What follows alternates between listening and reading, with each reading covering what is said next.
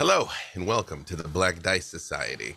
This is season two, episode 21 The Crystal Club. Uh, we have six episodes remaining, including this one. Uh, before we get started, thank you all so much for tuning in. As always, this is a Ravenloft campaign, as such as a horror campaign. Uh, there may be content that yeah, you won't encounter in standard D&D games. We have our safety systems in place. They know how to notify me if they're uncomfortable. Um, but of course, first and foremost, always take care of yourself. Uh, thank you to our sponsors. Thank you to Die Hard Dice. Thank you to Secretlab Chairs. Thank you to Idle Champions of the Forgotten Realms, which hopefully the code is going to show up because Lauren, who was brilliant, wonderful, configured them all early, and then our schedule is all over the map. So hopefully it's going to sync up. If it doesn't, we'll get it resolved for you. Uh, thank you to Warriors of Waterdeep.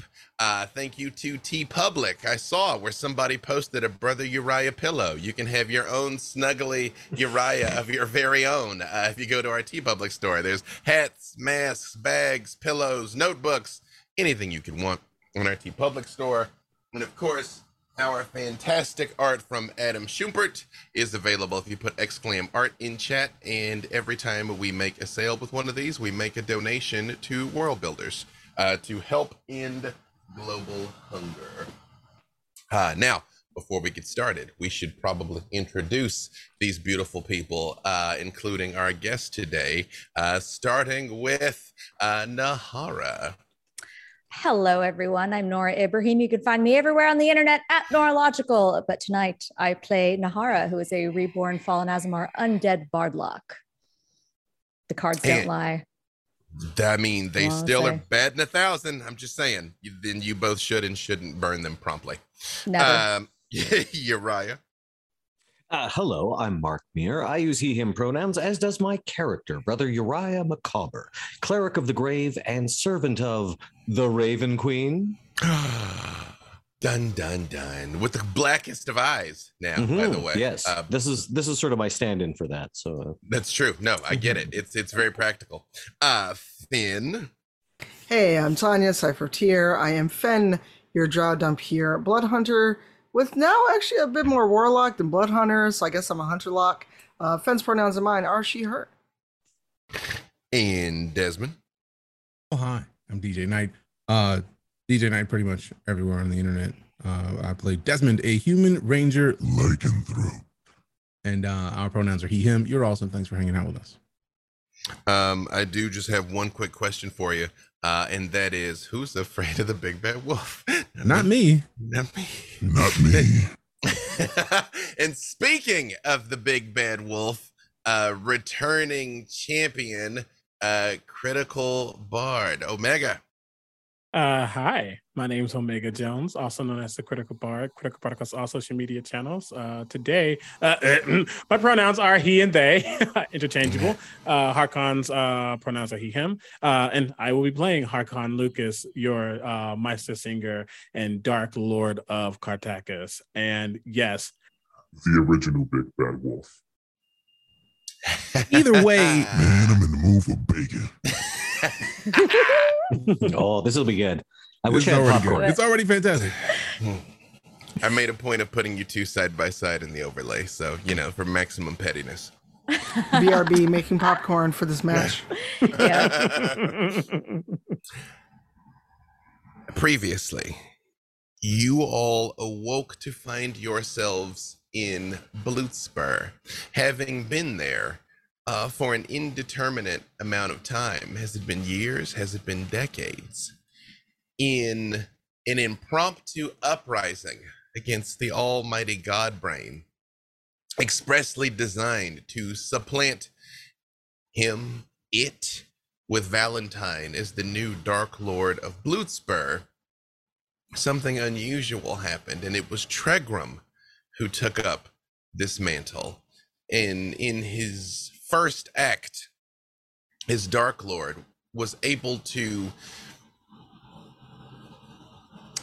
release, eject, Valentine and Tatiana from the Dread Domains, as they were citizens of Bluetspur after a fashion, and as such still under Tregram's command.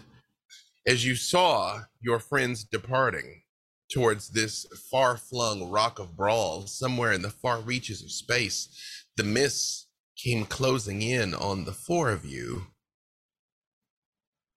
And when they open, you find yourself standing on a cobblestone street with gas lamps. You hear music quietly playing in many of the venues that are surrounding you.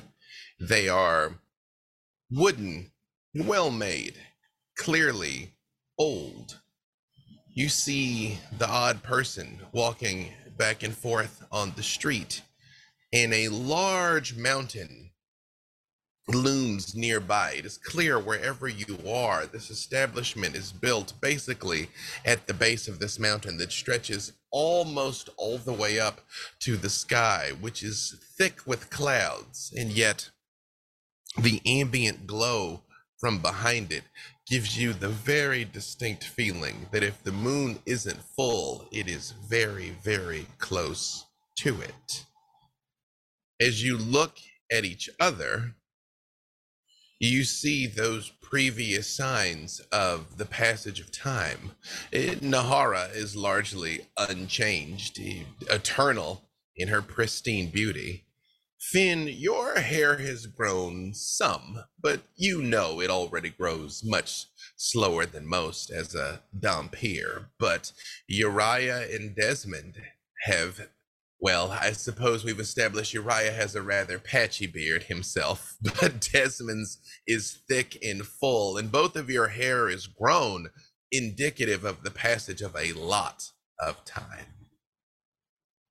Hmm. Well, um, I suppose the first order of business is um, shaving a haircut. Hmm? Or not.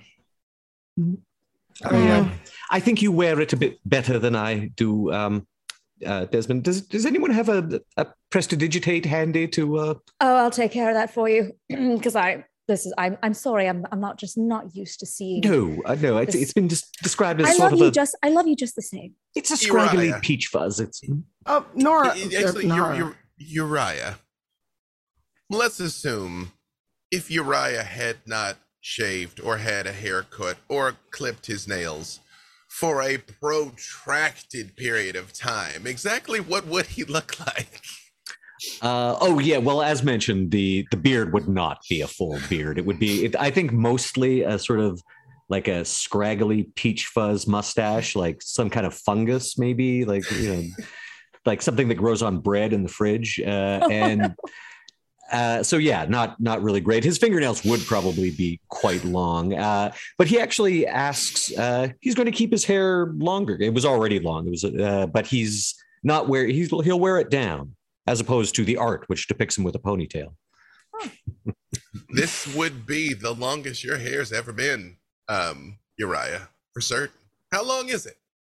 Hmm, I'll say it's a little. It's about a little longer than my hair is now, and I've had a whole pandemic to grow this. Mid back, we'll say. Sorry, uh, Finn, you were you were saying something to Nahara. Oh no, I was just gonna offer to shave brother Uriah, but she was fast with the prestidigitation, so And, and also, uh, you know, uh, I think I prefer the magic to a blade. you don't trust That's- me. Oh no, of course. Um, it's just um, less risky for everyone this way. Oh, I don't want your blood. I was just offering to help a friend. I'm Appreciate it. sure there was nothing underlying in any of that.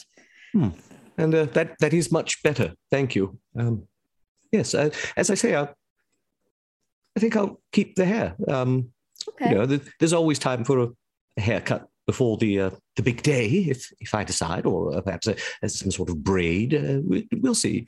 You have options now, Yes, yes, I suppose I do. but it suits you very well. Yes. Does Um, anybody else need a ta- uh, sort of freshen up? I mean, I must say, Desmond's Desmond's beard looks um, much better than uh, my mustache did. Same question. If he's not had a shave or a haircut for a very, very long time. What does Desmond look like now? Desmond's beard just kind of just just literally just got way longer. He's gonna trim the sides down just because he likes to keep it at least nice, but he likes the length. It's about uh mid chest, uh, just a bushy, thick beard. Uh and the locks can somehow they still kept them twisted while he was in there, but they're also toward the middle of his back, like upper back, but like closer to the middle. So it's he's You know- still confused about it, but he's I mean free hairdo. Appreciate it. In my mind, the squid tadpoles were on the job in the tank. They knew what was up. uh Finn, again, Finn, you have not changed as much because everything is slowed down for you as a Dhampir. But what would Finn look like after this? Uh, Fenn's locks are they're a little longer, so kind of like where Desmond's are now, almost like a bob. But somehow her undercut is still fresh, eyebrows done, but the purple has crept up further close to her scalp instead of away. So she actually has more purple in her locks than less. Interesting. Uh Nahara, again, we've established you essentially being dead or somewhat free from this, but did anything change about her?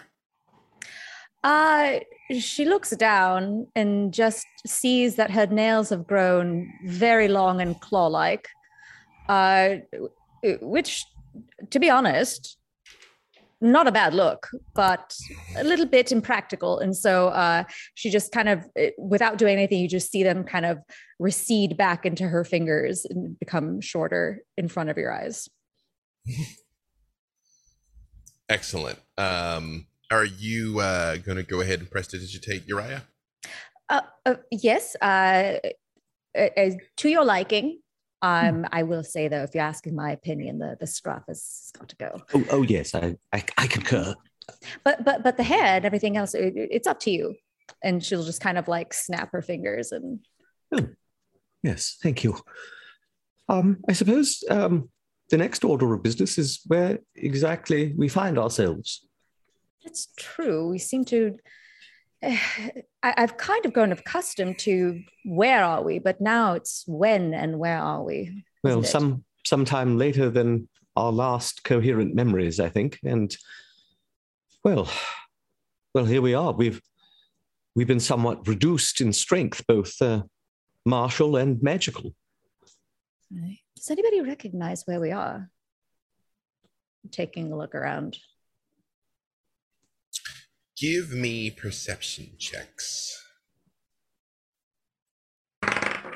Twenty-three. 11. 11. 22. Kind of can't see past that what was on Uriah's face, Nahara. Like it's gone, know, but it's not gone. It's He's like, you the- can't unsee it. Yeah. Uh, 22 for Desmond Finn, perception.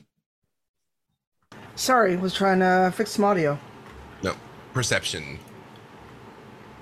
Ooh, and I get advantage. Yay. Fen is not very perceptive. She is distracted by Desmond's beard. She only got an eight. Every the two of you are looking at the two of them, but the two of them are looking at everything else. Makes sense. Um, Uriah and Desmond.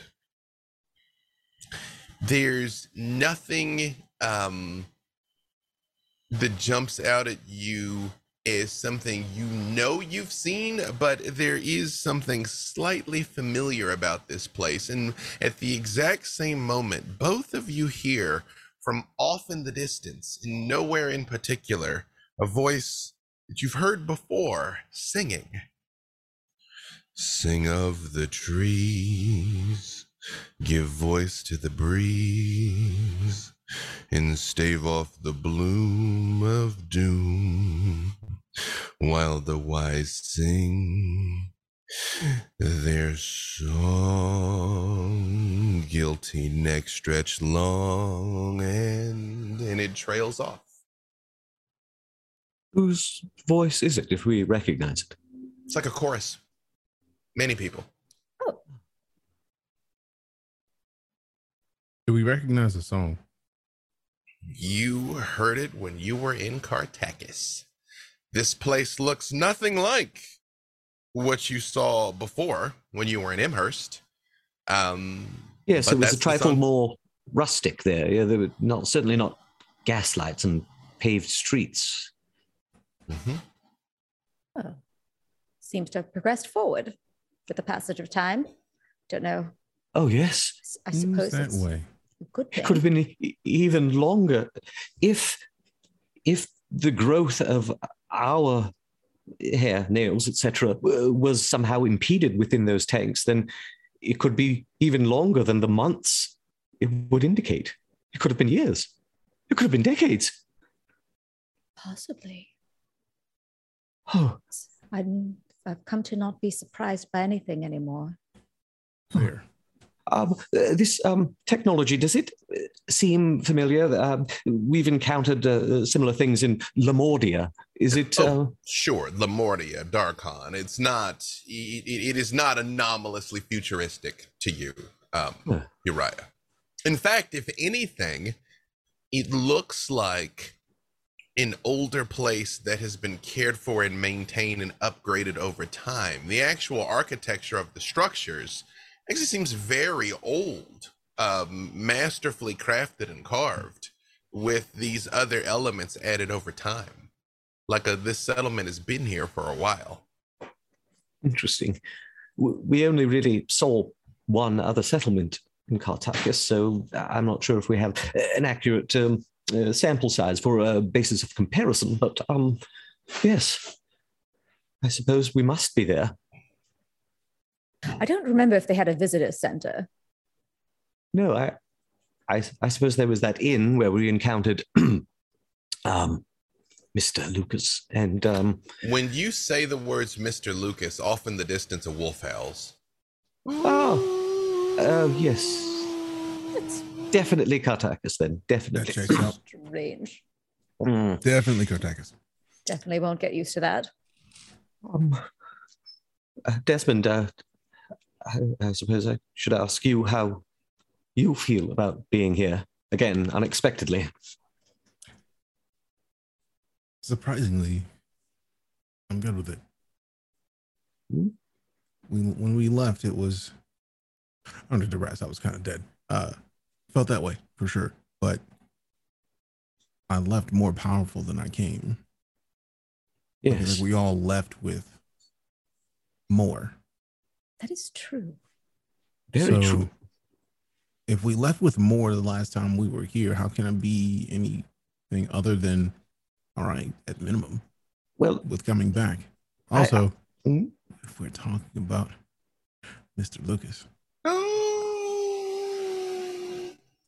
I do kind of feel at home here, more so than anywhere else that we've been. So, fight notwithstanding, it is saddening that they didn't remember me and that I wasn't in the stories. But uh, I will find Maybe fantastic is- meats and fantastic drinks, and I'm okay with that. Maybe there's a statue of you here, Desmond, Doubtful. somewhere. They didn't mean- remember me last time, so I don't expect anything.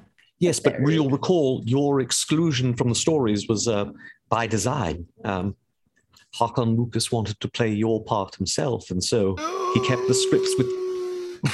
I mean, what do we? Uh, we had the count for von Zarovich. Uh, is there some sort of um, euphemism or, or pseudonym we can uh, employ for? Might- Mr. Might I, the omniscient voice, recommend the Bard? The, The bard. Bard. Yes, yes, that's called the Bard. So Sounds good to um, me. keep in mind that everyone that um, the last time we face the Bard and his associates, I like Uh, listen for a howl. Okay, it There worked isn't that one. time. yes, uh, the Desmond last just time whispers, "Hearken."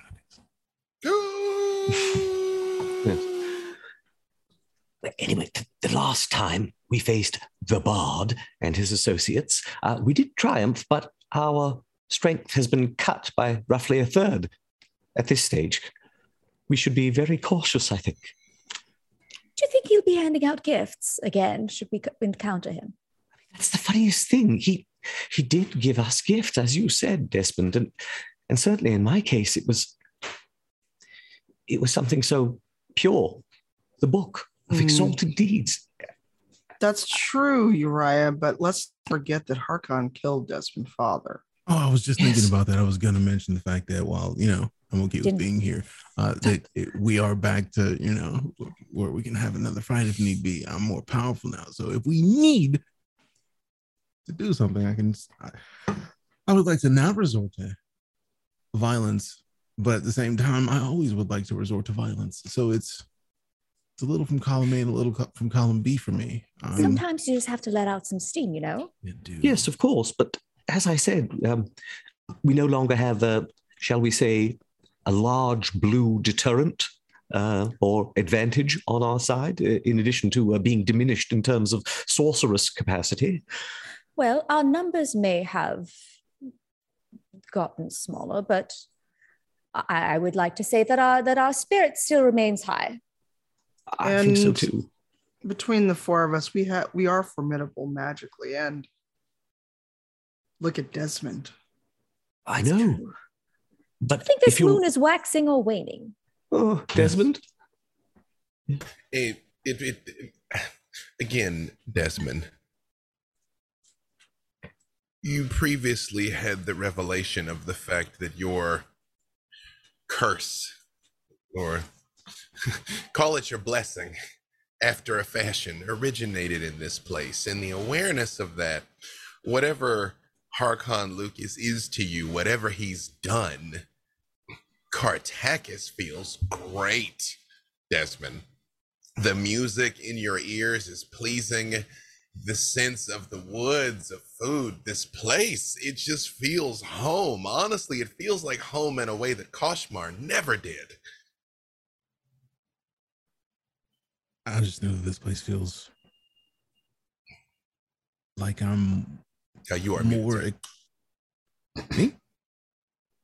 oh is he oh Oh. i I don't lost think so. audio Wait, can you no. you guys can hear each other We heard him, yeah. hmm I was concerned. I was like, I, I, nothing's muted on my head. What did I do? Headphone cables, maybe? Harkon heard you, and we instead of howling, we get silenced audio. Yeah, there's a thing called a silent spell. Wow. The disembodied voice shall no longer speak to them.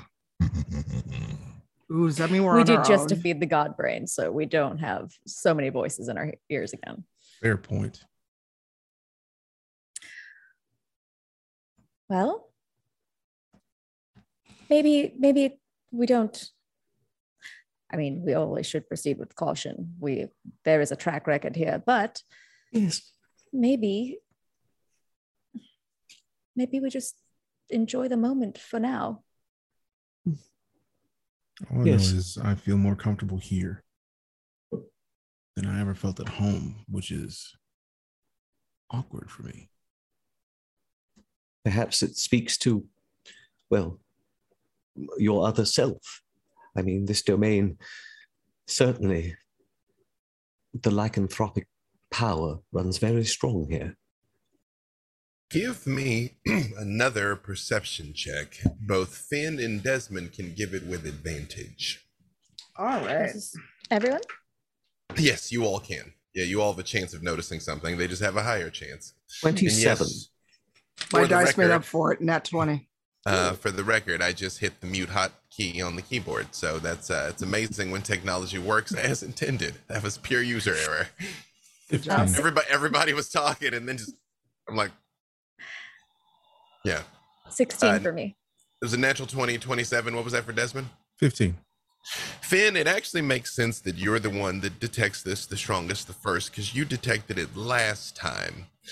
Um, recall your discount Soth, who said he was going to go and become an Eremos, made a point Mm, that werewolves don't exist uh, when he was talking to you, and yet you were particularly aware that when you were in Imhurst, about a third of them were werewolves.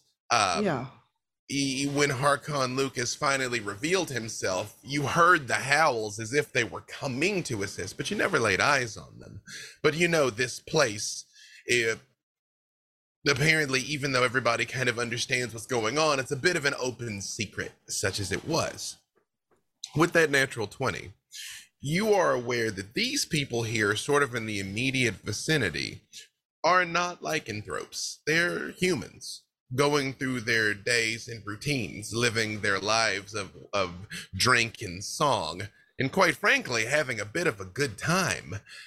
Before in Imhurst, recall it was like everything was trying a little too hard. The flowers were blooming with maximum effort. The birds were singing to the point that they were losing their voices. Here, it's almost like these people have found a bit more of a stride. But one thing you detect, and I would say Uriah, everything I've said so far, you also have noticed. But Finn, you realize up the mountain, almost to the point of the cloud layer where the ambient glow of the moon is showing, you are aware of torchlight. And you're also aware there's multiple lycanthropes up there. You just catch a hint of their scent on the breeze.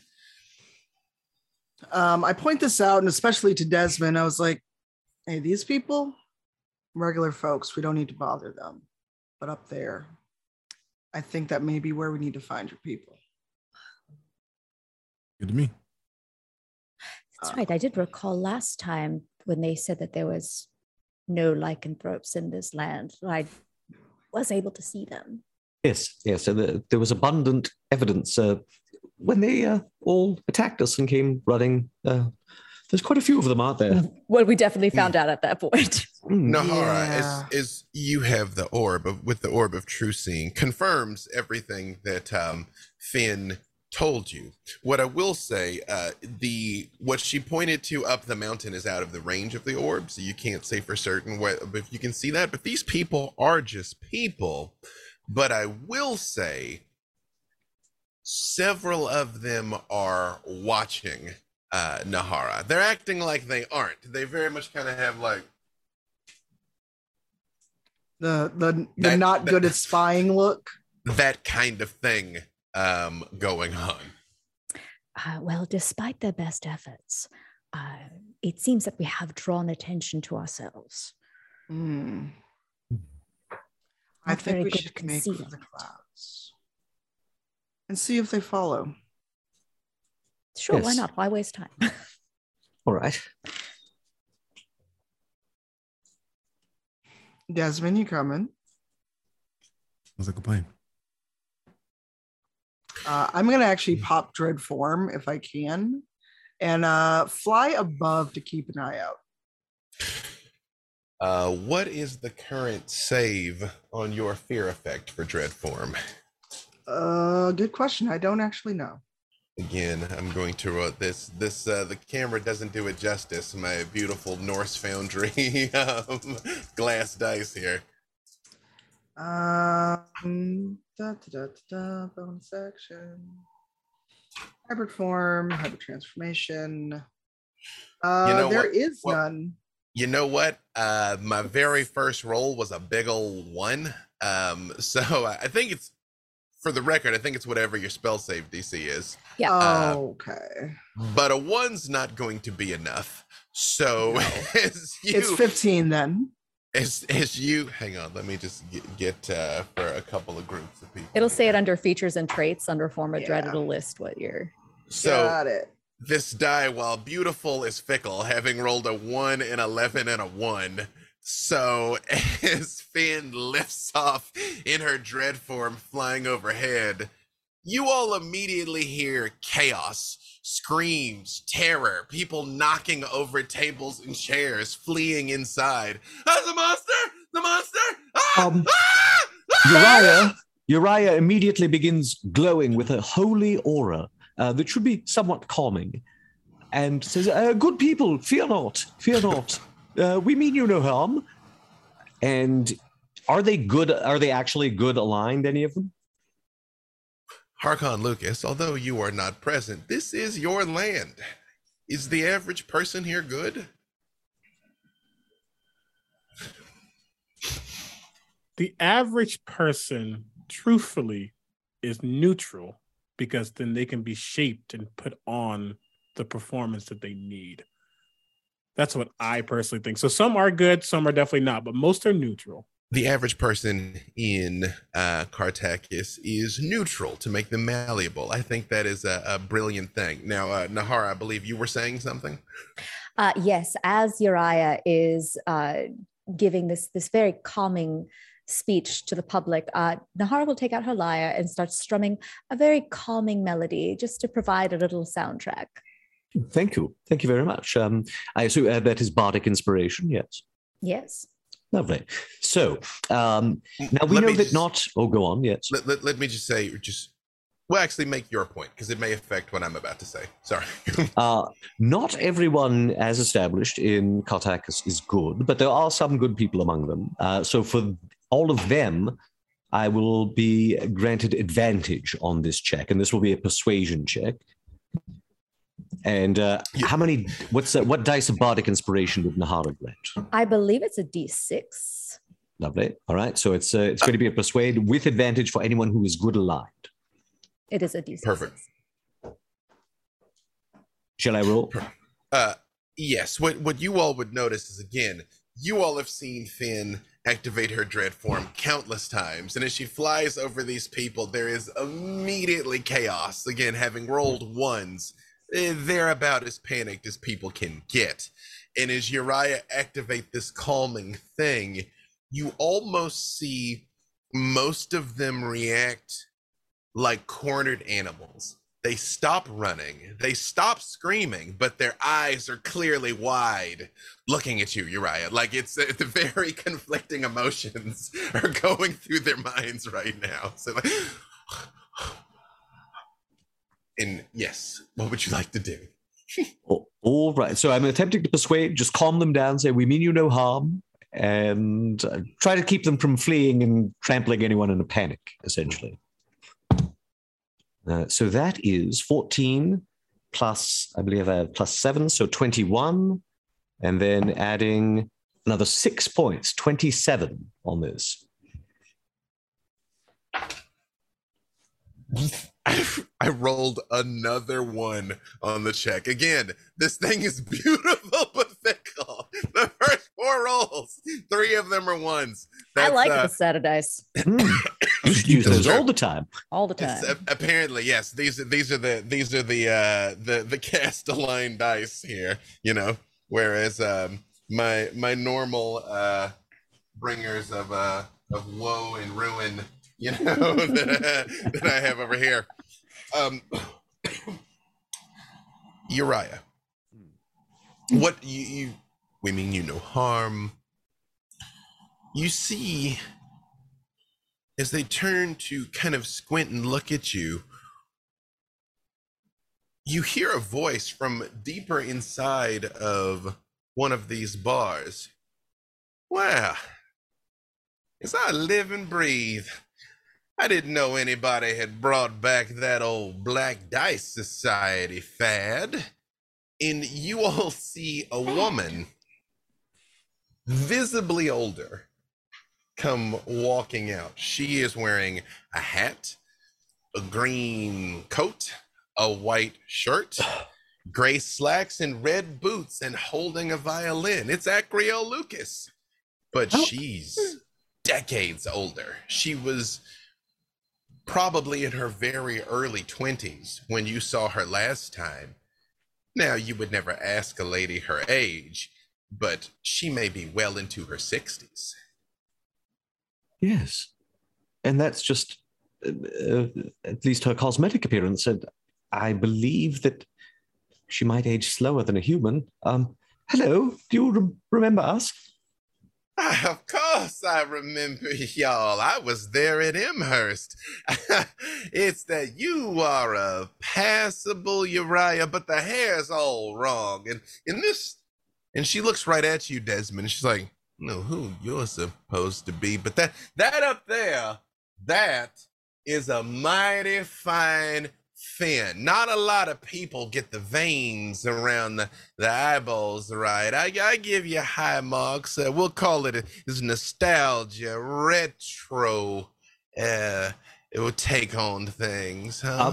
Uh, uh, no, no, madam, you, you mistake us. It, it is us, though. Um, well, let's just say it's been a longer time for you than for us, at least uh, in terms of our perceptions.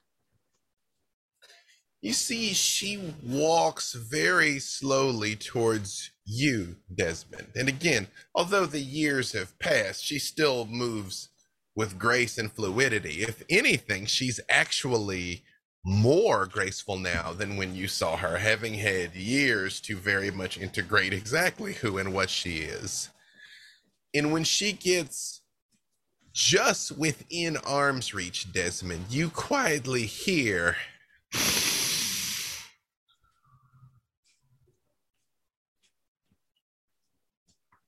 My daddy killed you. I watched it happen. How are you standing before me now? He obviously didn't kill me, or at least as well as was thought. Y'all on uh y'all going back inside. Y'all get this is just a new a new show that we're working on that I I Akriel Lukas am, am putting together for you. Give it up for our wonderful performer here, our newest drowish import. Give it up for yeah. And you see these people who are clearly still terrified in their reptile brain and yet mystically being told willed to calm down, yet being overtly said what they're seeing isn't real.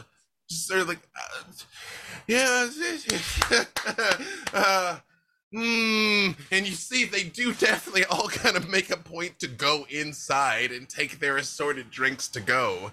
But in a few moments, you hear the songs start to begin again. Cautious laughter from inside the places is oftentimes when confronted with a, a, a, a terrible fright and the ensuing adrenaline dump, all you can really do is laugh about it. And the five of you are kind of left outside with Akriel still very much looking Desmond up and down.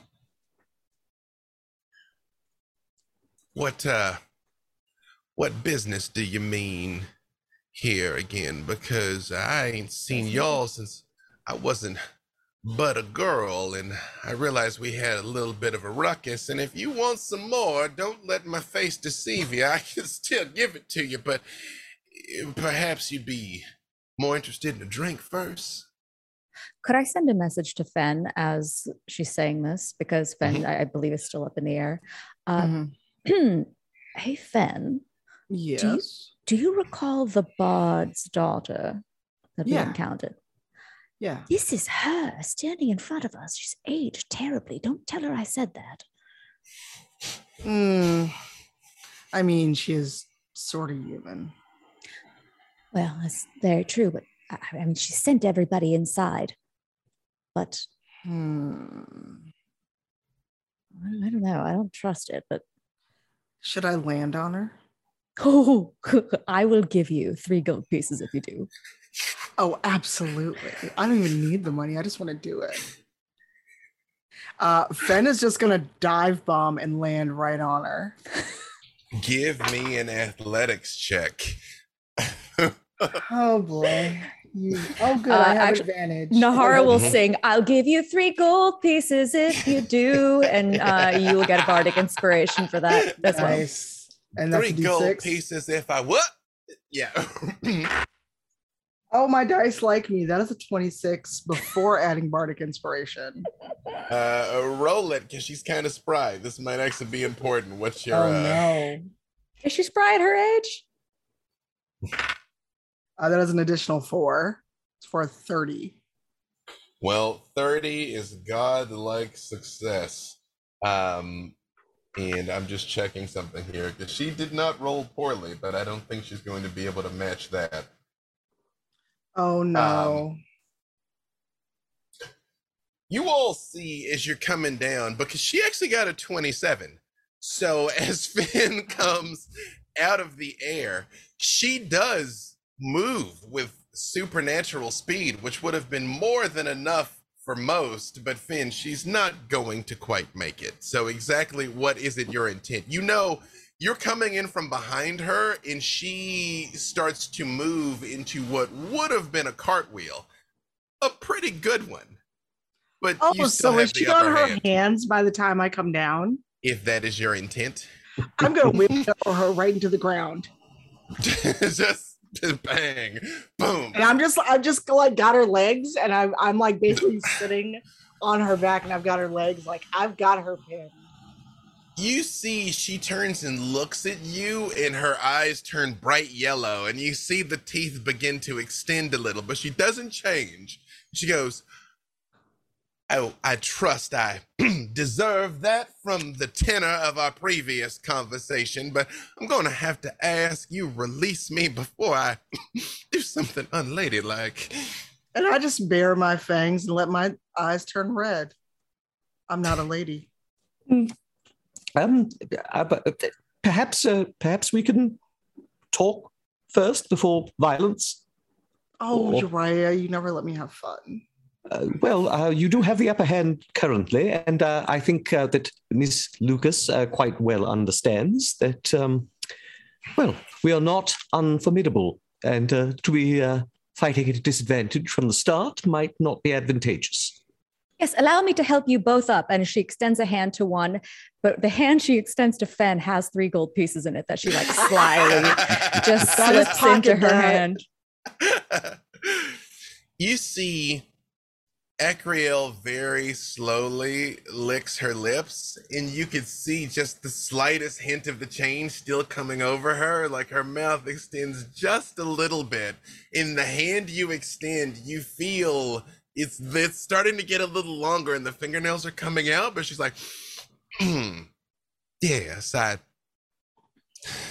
I do accept your hospitality. And she stands up and she looks at you, Finn. And she's like, Guess I am a little rusty. Uh, perhaps maybe later we can have an encore performance of that. It- I just it- bare my fangs at it. I'm like, werewolf blood is tasty. And Desmond just kind of leans into like this whole situation. Just and why are we pouncing on the people that remember, if memory serves, helped us? Delightful. I mm, feel You like she helped us a bit. She didn't help me. And then Desmond just like is trying to remember. Like he remember, he feels like he remembers her helping the party, mostly not necessarily helping us, but also like being against Give her me a dad at the whiz, time. give me a wisdom check, Desmond. Not a save, just a check. You're Can I not do a history check right to now. see if I uh, remember this? Same thing, wisdom, pure wisdom. Just wisdom. Oh Lord. I, I actually do remember. Can I just remember If, it, or if does you, Uri- if, if, you, Please if do. Uriah remembers, he remembers. Yeah, absolutely. So please. oh, I just feel- remembered. Well, now, Miss Lukas, um, you did ultimately throw in with your father against us. I mean, But don't you mind your daddy when the time comes? Uh, I mean, he was I standing know, right actually, we there. we, No. we don't get along. We're somewhat estranged. you know, I would love Not my to, stepfather, but your he dad was fine. to it were that I adopted anymore. My father's back in the Underdark, but you know, I did I do respect him. I just haven't seen him in many, many moons. So Are we leave- talk- leave fathers out of it. Are we talking about warlock daddies or actual daddies? Well, in in my, our Whichever- case, your warlock daddy is my progenitor in a, a biological sense. Um, Then but- your that just uncle's my warlock messy. dad. yes, and yes, my uncle, uh, Uncle Sus, as some call him, um, is uh, your patron, uh, warlock daddy, if you prefer. And um, No, well, patron's it's good, really a patron's web of relationships. It's just Yes. a complex Oh, web. It's Very um, messy. We're engaged. it out there. Some Yes, of us don't engaged. have warlock But, um, dads, so I don't know what you're talking about. I just want to mention there's no blood relation uh, involved. And no. You know, this is all fascinating, but ultimately useless. If I were to put this into a performance, nobody would believe it. That Hmm. your father is her patron, but your uncle is her patron, but the two of you are getting married, and he was here, but his father, your daddy, dramatic. was killed by my daddy. But the, it, which again, I would apologize for, but I wasn't necessarily there for those events. It's slightly before my time. But you know, the mm. the reality is that my daddy and I have had our disagreements over time, but ain't nobody seen him around here since you know, after that whole thing at Imhurst or that little production with y'all for a while there, he was a hot stuff for a time. He went out, he was telling a little story across um uh about the the young wolf and the and the maker and all of you give me perception checks. Go. Natural one. Luck ran out. You're just uh He's like the aunt that tells you the same story every time you see her at the holidays. Mm-hmm. Uh, That's 21 an, for me. that's an 11 for me. 21, 11. Uh, that would be oh god, I can't read my dice. That is a dirty twenty. Nahara and Finn, you both notice as she starts talking all around you in the woods, up in the mountains, multiple pairs of red eyes have appeared and are all staring at Finn.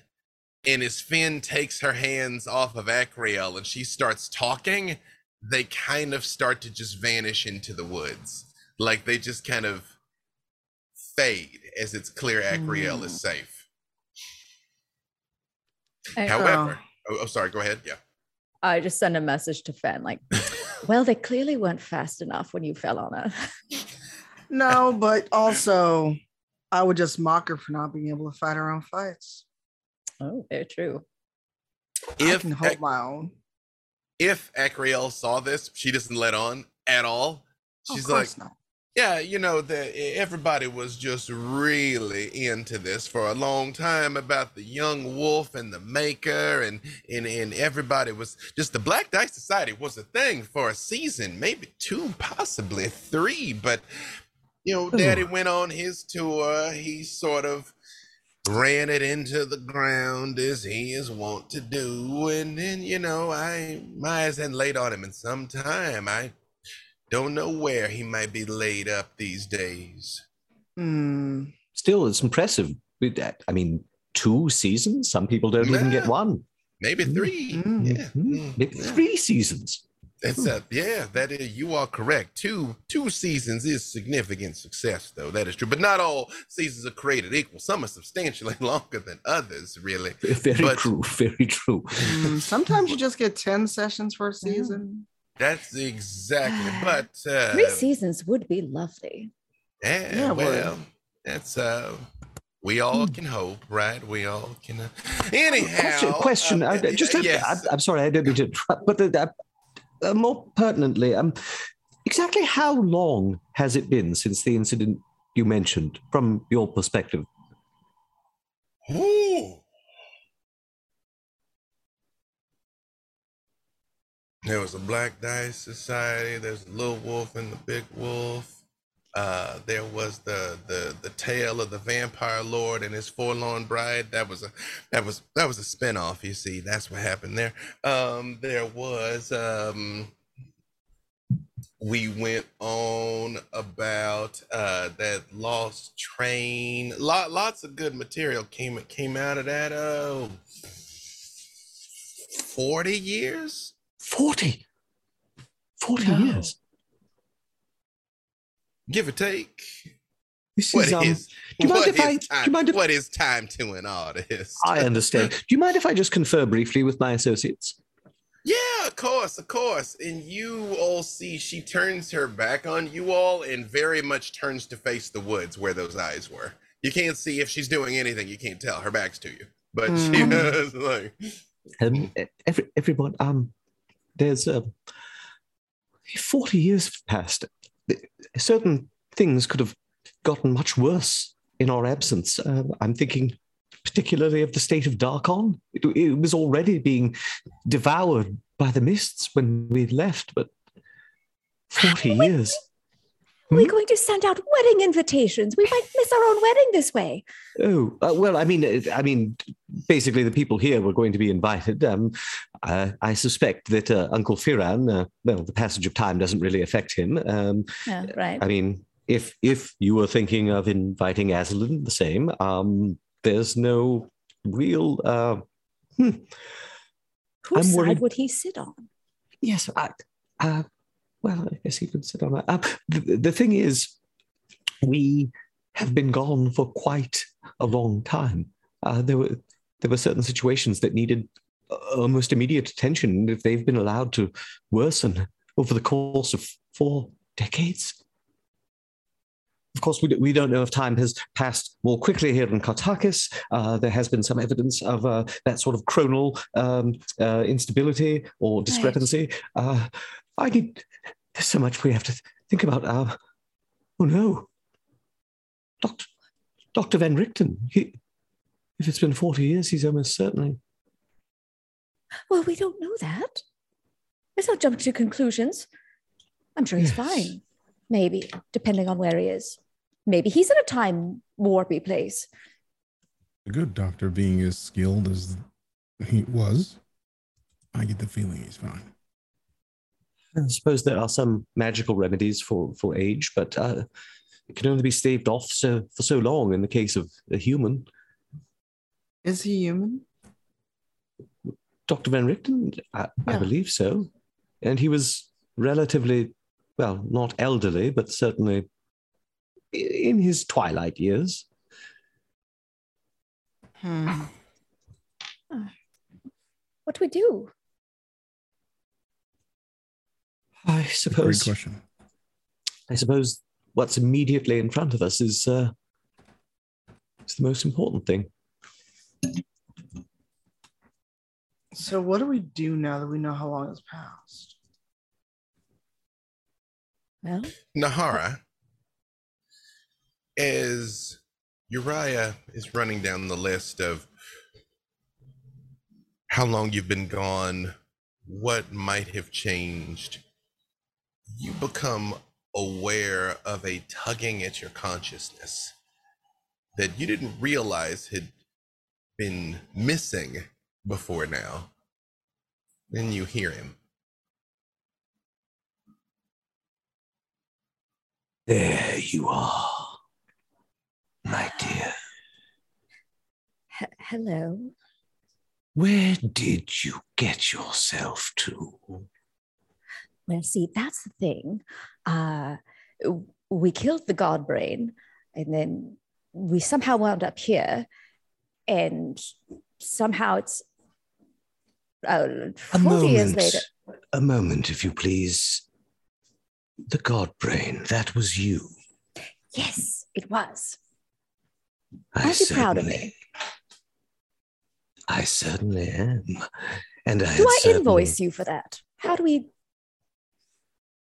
There is time for payment later. But you, you have been away for quite some time, Oh, and yet you still draw upon my power. Well, see, yes, I'm not quite sure how that works. You are my pupil, and I am your patron. Our bond is strong. Right. Uh, You have not wed, then, I take it. uh, not yet. If all this time has passed for you in the blink of an eye, very well. I shall look forward to your nuptials. No doubt I shall be an honored guest. Uh, yes, well, you see about that. Uh, as per our agreement, uh, I still have to speak to Uriah about that, but uh, I'm working on it. Just really hadn't had much private time, you see. I have nothing but faith in your abilities, my dear. And welcome back. Do you have any other advice for me? Because I'm getting very, this is all very confusing. Is every time we walk through some plane, is it always going to be like this?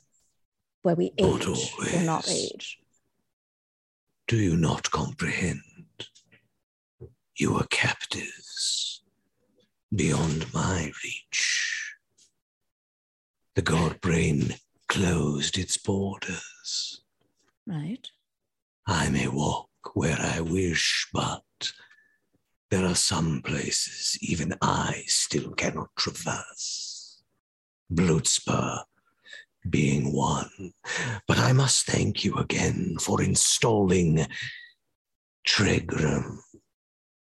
He is much more, shall we say, amenable, reasonable than the fanatic the Godbrain ever was. Well, I thought it was an improvement. Indeed. And where, yes, Kartakass. Be on your guard, my dear. For wolves prowl here, and their hunger is never slaked. I see. And with that, though it doesn't break, you feel the contact recede. And uh, yeah, so for 40, 40 odd years, it's um, Nahara, are you all right?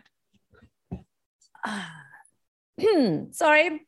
Uh, and you see like her eyes go from being like kind of glazed over in a in a stare back to focusing. Um, seems as though I uh, don't want to alarm anybody, but uh, Aslan is still about. Oh. Not so much now. Yes, uh, 40 years would be nothing to him.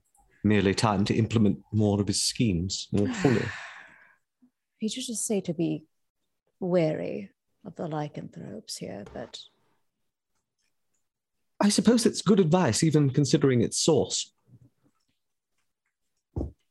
didn't have much else to say other than well we could talk about this later but still wants to be invited to the wedding we could Um, discuss that Yes. at the right I- time Uh, le- le- Later, perhaps. Um, um, but uh, Desmond, do you think we can trust her? And he indicates uh, uh, Miss Lukas, I mean. Oh. I feel like if she wanted us dead, we'd be dead.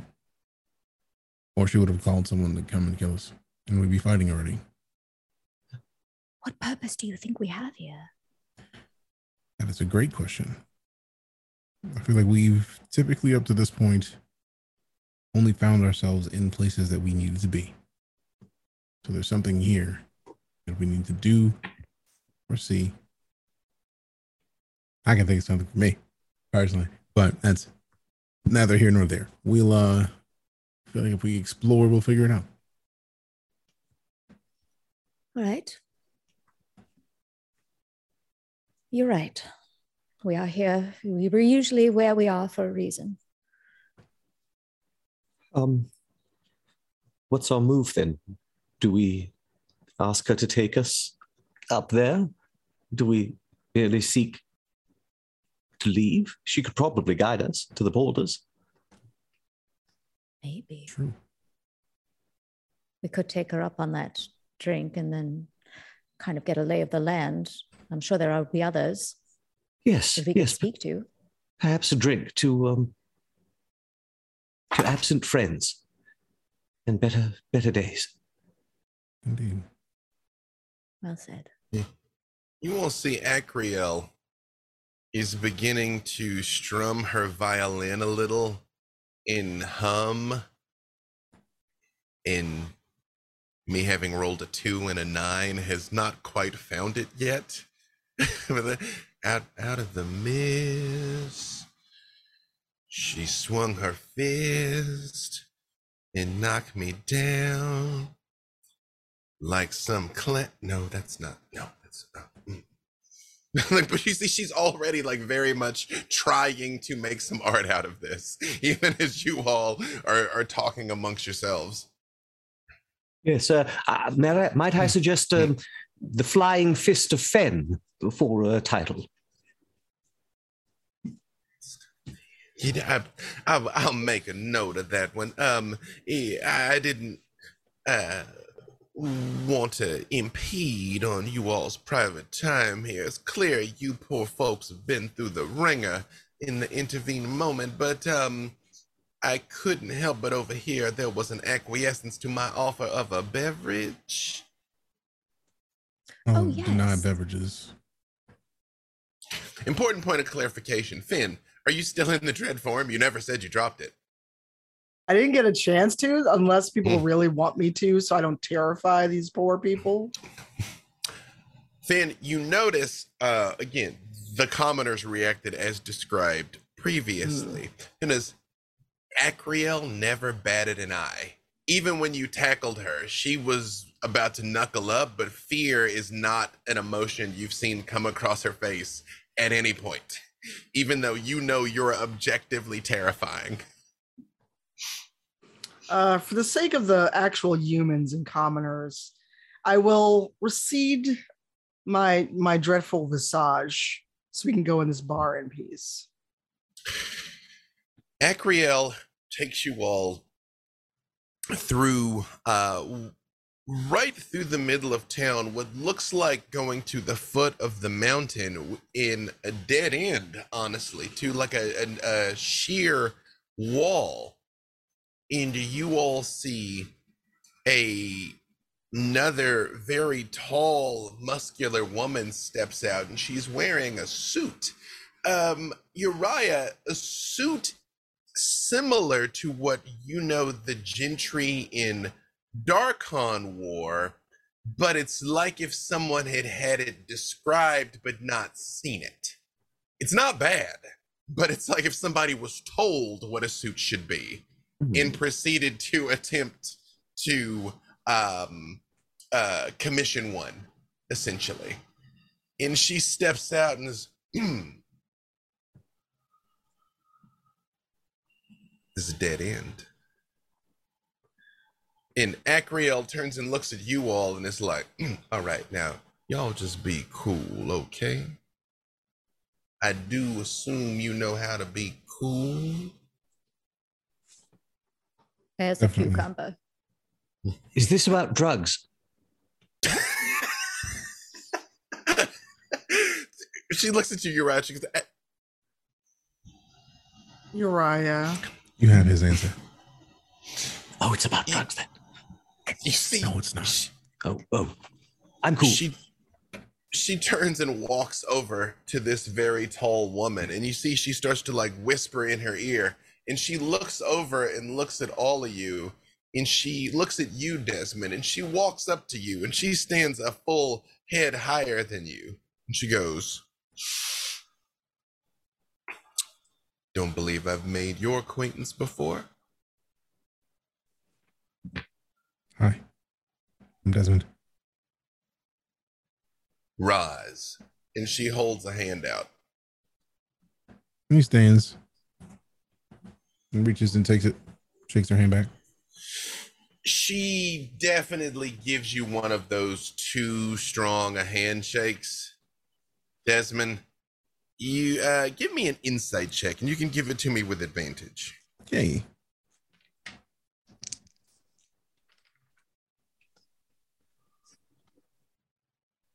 Seventeen. You absolutely know that she's trying to test you here. And she's like, "You, uh, you legit?" To quit. and a poet. this is a members only establishment, and uh, Miss Acriel is vouching for all of you, but I still got to do my due diligence. You know how it is, right? And she starts unbuttoning, unbuttoning her coat. Do what you gotta do. she takes it off and underneath she has a very frilly ruffled blouse on um very elaborate very extra. Again uriah you having seen what it's supposed to look like or like it, what the the ruffles don't actually you know you know the, the rest of you you can see even when she takes the shirt the coat off the white blouse part is almost like um, a vest and underneath you can actually see her exposed skin which is covered in tattoos and scars and muscles like this is clearly a very fearsome woman and she just like hangs the hat on a nearby tree and she just looks at you desmond and she just says Best of three, okay. Oh, that's the kind of party it is. That's the only kind of parties we have around here, baby. Okay. Mm. Desmond just like uh, kind of unbuckles his, And I hold a hand out to take it from Desmond. and he Oh. just kind of one hands, Um, and just kind of braces and just.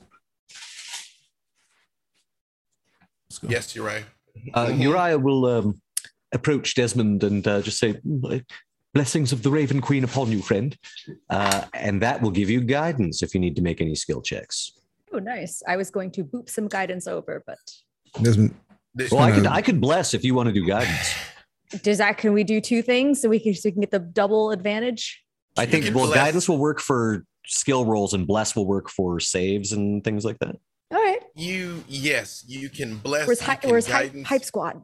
you see Roz watching all of this, and she goes, "Anything else? You know, you want one of them to paint your toenails first or something?"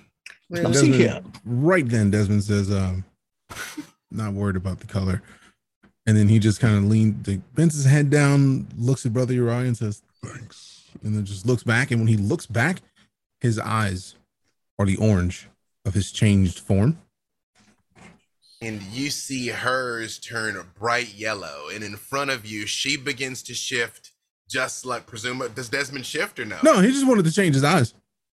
She turns into an almost eight foot loup-garou. However, she's still making fists. It's clear to you she's not using her claws, and her mouth is closed too. Like she's still just squared up at you like this. And she says, You first or me? I'm a gentleman. Ladies first. And right when he says that, he just kind of shifts. And when he flexes, he flexes fully changed. You see, Akriel kind of looks at both of them and just kind of like nods her head. You see, she takes out a pad and starts like writing something as she's watching this. Uh, here is how we are going to do this. We will simply do three opposed dice rolls. If she's going to swing on you, you're going to swing on her. So just give me your first attack roll. And you'll get a D4 for all of those because it's Mm. it's a constant, it's a minute.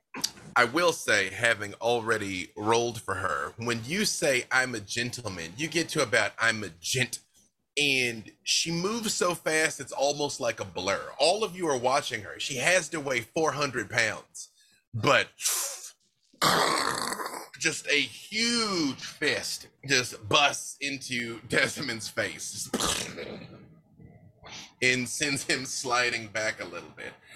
Again, Desmond, you having done this a couple of times are quite clear on the fact that she's not holding back in terms of force, but she is holding back in terms of lethality. You know, like if she wanted, she could have put her claws in your eyes. She didn't.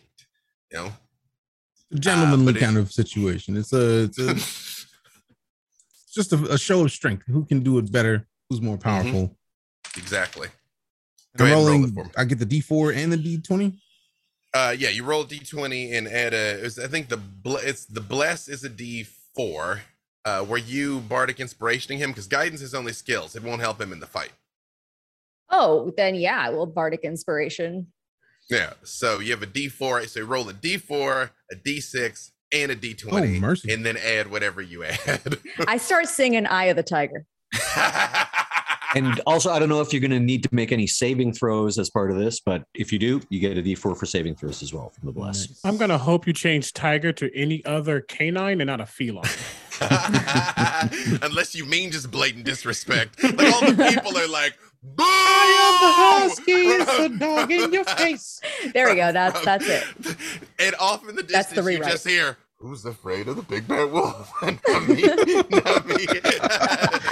Man, I'm in the mood for bacon. Uh, the the Go ahead and roll. D20 was not kind to me. Mhm. So overall, we're looking at a 12. You lunge back at her, and when you go to throw your punch, she actually just reaches out and catches it. I was expecting a surprise of some sort.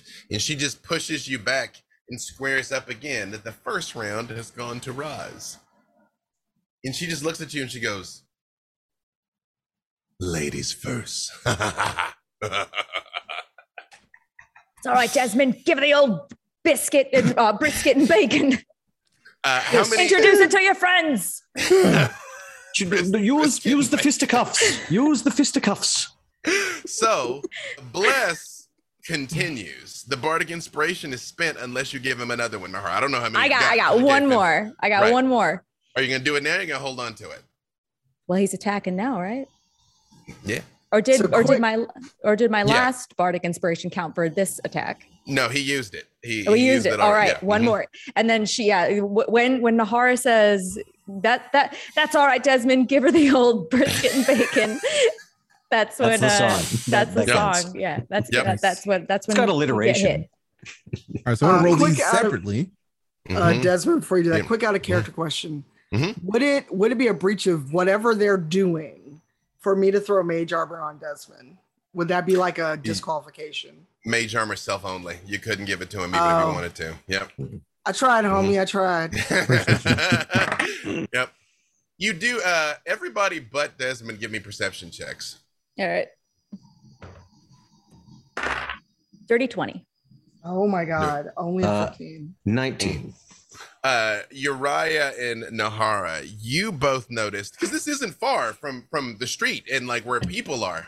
Like people are coming out of the bars and stuff and beginning to like wager. Like you see, they're like pushing each other. And one of them's like, "I got." I got 10 gold on Roz. Like, no, no, no, no, no. 15 on this other dude. I like him. I like him. He's like the little wolf, you know? like a crowd Oh, is gotta be amassing.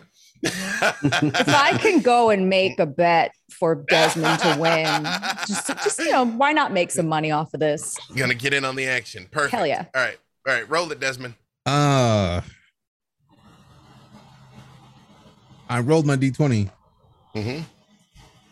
My hefty d20, and it was disrespectful.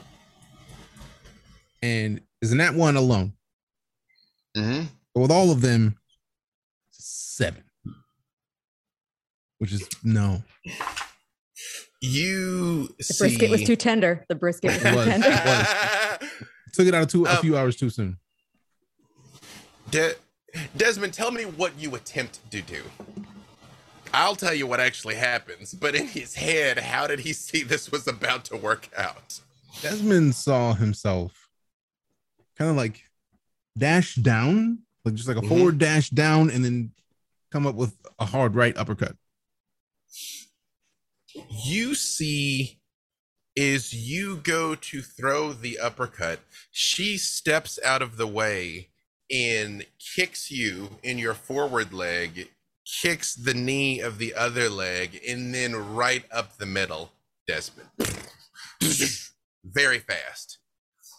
You just hear it. Oh,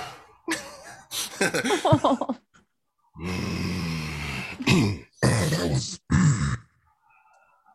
that was nice. Nicely done.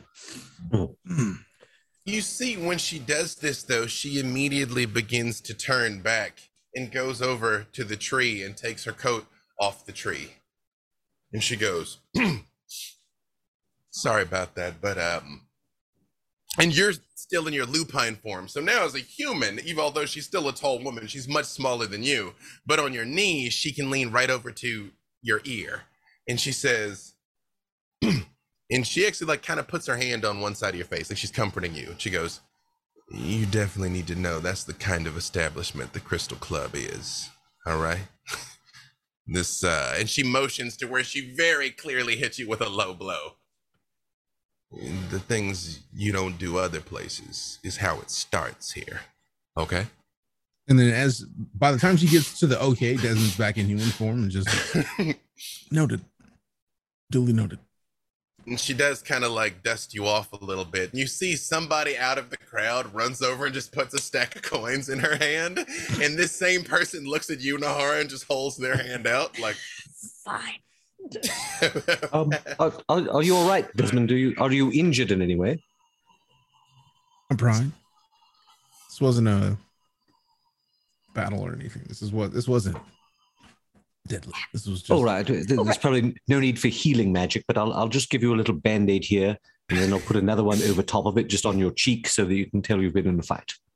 But had it been to the death, you, you would have won.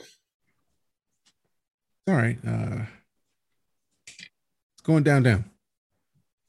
I uh, come over and, and very gently offer Desmond his jacket and kind of dust him off. I'm like, woman around you would have got her. I believe in you. I appreciate that. I agree. Should I whoop her? Nah, You sure? perfectly. As Nahar's eyes perk up. You see, she turns and looks at you, and she just gives you the biggest smile, Finn. When you say, "Should I whoop her?" and she says, "Might enjoy it if you did it, though." And then I'm Desmond just kind of leans in. It's like that sounded like an invitation. Uh, I will see you later. Look, I'm single. You see, although she's still a human, she just kind of smiles at you and she holds her head back and she howls. And she howls a howl that no human could generate. And a hmm. few seconds later, you hear an equally impressive howl coming from higher up the mountain. And you start to hear what sounds like as a large basket comes down like a metallic mining basket. Nahara, through your orb, you see what your eyes already told you. This woman's clearly a lycanthrope. Um, but somehow she's still capable of that, even in her human form. And she unlatches the gate and swings it open for all of you to enter into. It's it looks like a Finn, you especially know, especially from your time in the Underdark, like a repurposed mining cart essentially. And I, I wait for I wait to see if she's coming with us. Doesn't look like it. She very much opens the gate and kind of stands to the side. Akriel walks right in. Well, uh, to the uh, did, did they say it? Uh, Crystal Club. Oh, Yes, sir. Going Oh. up. I suppose the, mm. the fir- first round's on me, everyone. And I just kind of give her a wink and a nod, like, We could catch up Mm. later if you want, then. no, no, I'm not leaving you all. All right. This is important. all right. I know where would she is now. Once you all get in, she closes the gate. And although it looks rickety, the ride is smooth, which is indicative of so many things in Kartakass. They look one way, but actually are a very different one. Like by whatever force this rope is being raised, I mean, there's multiple humans in here, and this cart must weigh hundreds of pounds on its own, but it just glides upwards. And as it comes up through the mist and clouds, and the town begins to fade slightly below you, what do they see when they reach the top? they see um this it almost just looks like crystal and and and geodes across uh the ceiling and the walls. Um there's this very bougie kind of walkway almost seems like it can be a red carpet but probably too crimson um to be something fake.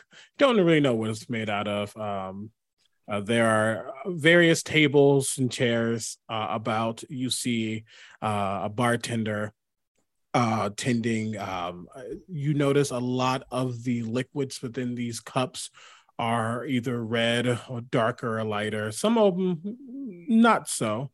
Um, you also notice there are uh, specifically uh, in the middle of this area a um, a circular stage that is carved out of a geode itself um sparkling and gleaming in the lights that um bounce off the walls from the various lanterns and things about. So you don't see as many as you would uh perhaps see in like a normal tavern considering that most lycanthropes can see in the dark. Um but you do see on the stage uh uh three uh uh half shifted uh female forms um who are currently singing some kind of song uh and if you listen very closely you hear uh in like three part harmony uh let me get a kill let me bite them for the thrill let me hear them scream and shrill when i feast and get my fill i don't think you know I'm coming for your throat. Like they're just getting it. Um, and Oh, they're you very good. They're very good. And, and and you see you know individuals but you might see one individual just watching listening enjoying the fate's children as they are known Fate's children, yes. The Do they see Harkon Lukas yet, or does he not wish that they see him yet?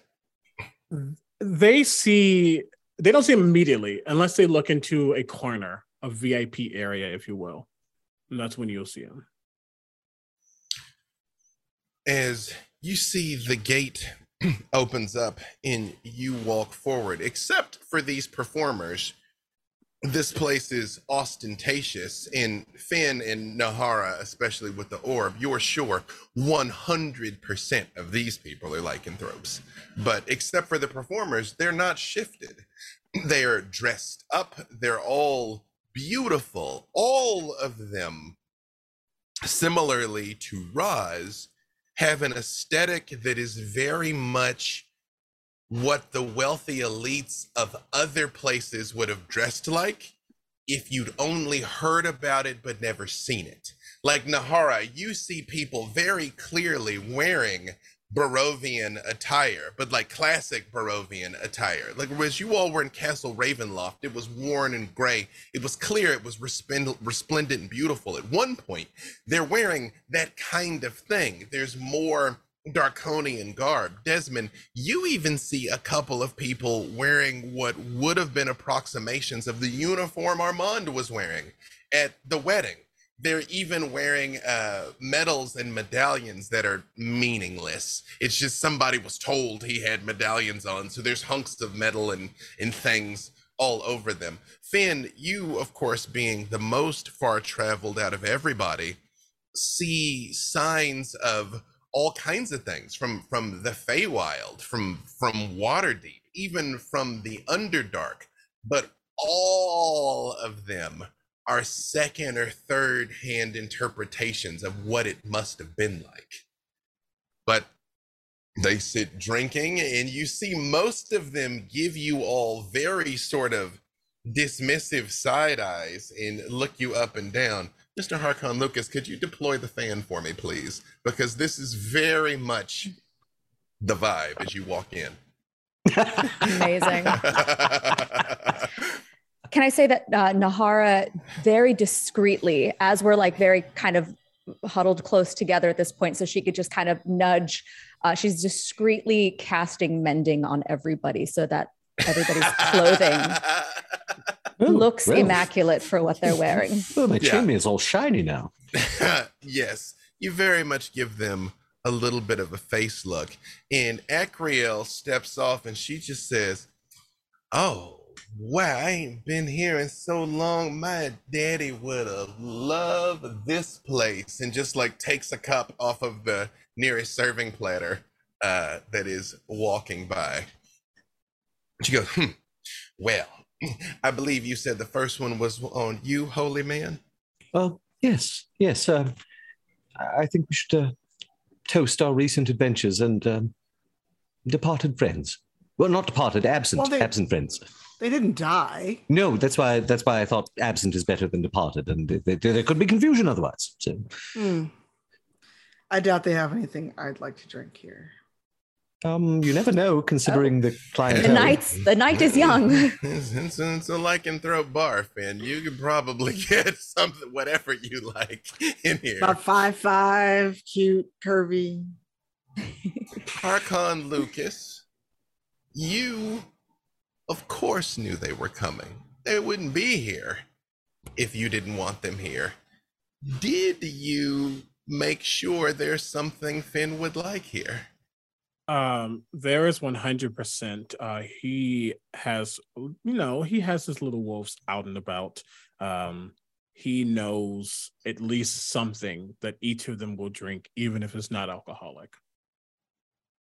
Finn, the moment you say that, a woman who is very much your style uh, comes walking over with a tray, and on it there is a flagon of mead. Desmond, you immediately get the smell of it was mead from the Feywild, like the strongest stuff. There is a goblet, a pewter goblet of a very nice um, fruit and milk concoction that you only had a handful of times growing up in Darkon, Uriah, uh, because the fruit was expensive and hard to come by, and you were fairly low on the social pole. And Nahara, although you do not drink, there, I mean, literally, you don't need to consume food, but as we've established, you can.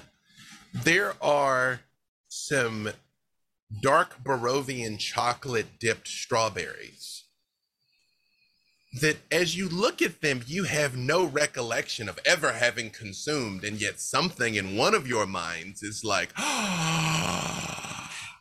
I love these. in Finn, as she holds this tray up to the three of them, she just turns and looks at you and says, Well, I'm sure there's something here for everyone, right? Yes, as a matter, I've had one of these since I was a child. I didn't realize snozzleberries were in season. this one just kind of leans Oh. into Brother Uriah and just, uh, I get the feeling she's not talking to you and she's not talking about drinks. I just pat Uriah on the shoulder. You always were sweet, Uriah. oh, I- I'll just drink my snozzleberries. She leans down very close to you, Finn, and says, I assure you he's not the only one.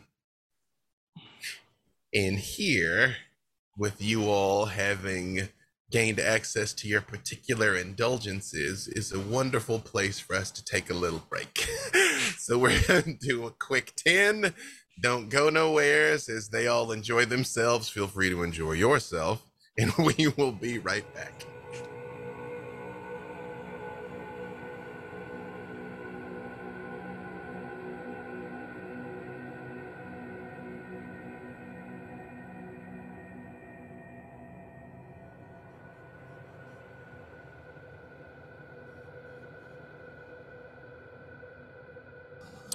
Hello and welcome back to Black Dice Society Season 2, Episode 21 The Crystal Club. Uh, I remembered this time, actually, I didn't remember, I was reminded that we must thank the people who literally make this possible our patrons.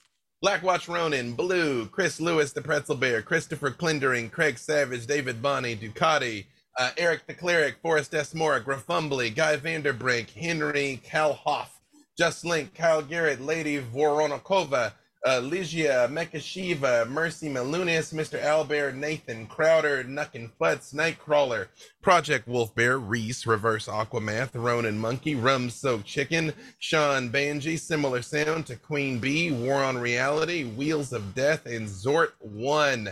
Again, thank you all so very much. Uh, many of you have been here with us from the very beginning, and now as the end approaches, that uh, fills my heart especially. So thank you all so very much. Uh, for those of you that aren't patrons, even though we don't uh, we only have a few episodes left patreon.com forward slash the black dice society. We have our after show a bunch of bonus content of side adventures. People went on entire full bonus episodes and all sorts of dope things that you can check out. So thank you all so very much. But for now we make our way back into the crystal club. Now having made your way off to an out of the way vip booth uh, in I won't necessarily say had your fill of indulgences. The night is early. Uh, the four of you are feeling uh, particularly satisfied at this exact moment. Mm. These snozzleberries are they're delicious. isn't? Mm. Uh, Just- meanwhile, Do they meanwhile, taste like Fen- snozzleberries? Oh Yeah. yes, yes, exactly. And I think there's rum in this too. Um, is I it, can is it a guarantee good that there rum? is because Mm, this yes. is mead from, I'm pretty sure it's actually the Feywild, like way deep in there. Uh, Feywild man. It's just and very powerful. Uh, you're right, I he actually smell it. steal and a he just like puts it in front of Brother Uriah's nose Mhm. just so he can have a, a whiff. Ooh, oh yes. Oh uh, yes, yes, Ben, go ahead. I steal a sip and give it back to uh, Desmond. Hmm. Eh, it's from the Feywild, but it's good. And And I go back just, to like, my drink like, that three is massive Mhm. gulps. Like, no, no, no, no. This is delicious. Yeah. Thanks. uh, and Fen just goes back to her drink, which is in her lap. Exactly. And yes, Touche. Harkon, you were about to say something. Yeah, I think uh, there's a, a a a level of letting them get acclimated, um, both with their um, beverages uh, and newfound friends. Her name is Bev too. Even better. um uh he saunters over very quietly and so, you know that he has a big farm so the fact that it's so quiet is probably off-putting i mean those with high perceptions probably notice a little something uh but you see him leaning uh on a pillar uh kind of just like breaking his finger against it as another hand nurses a glass of wine I would like to insert just one quick thing before Harkon says anything else. He has not aged a day. He looks exactly the same. Well, well, well. The prodigal wait four of you have returned. Hope Oh. you enjoy the uh, exuberance. It's, it's very nice. The the music is wonderful. very, very hospitable. Thank you. Oh, yes. Hmm. Fate's children, they are quite well known, have traveled across the plane. Um, they had a fourth member, I believe her name was Ferret, but we only like K9 here. Um, you seem a bit um friendlier than uh, when we last parted, sir. I've always been friendly. Hmm. Ish. His eyes flick over to Desmond. And how are you, nephew? Right. You can be more than all right. Good. I'm still torn on a question that I've had. That last time I may have asked in a way that was unbefitting. We have all the time in the world. Well, you and Uriah don't. I am human. That kind of is part of the process. Uh, why did you kill my father?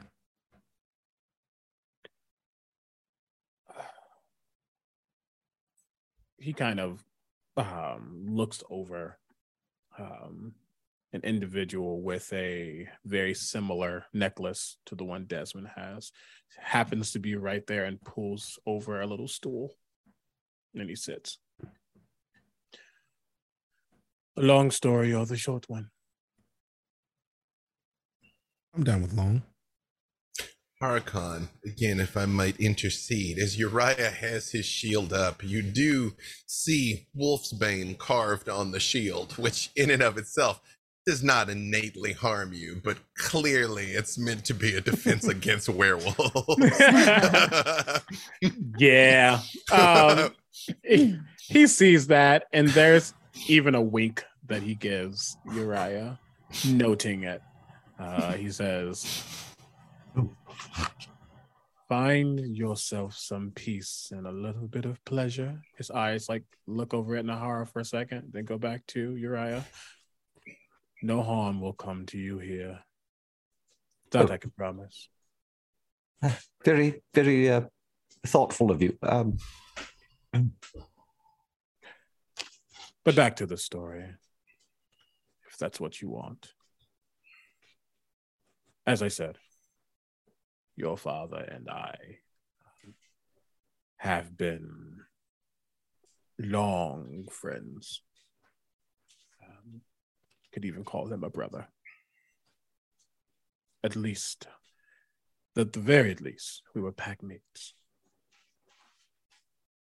Um, we did everything together. Not everything, but enough for the people to know that we were, how do you say, two peas in a pod.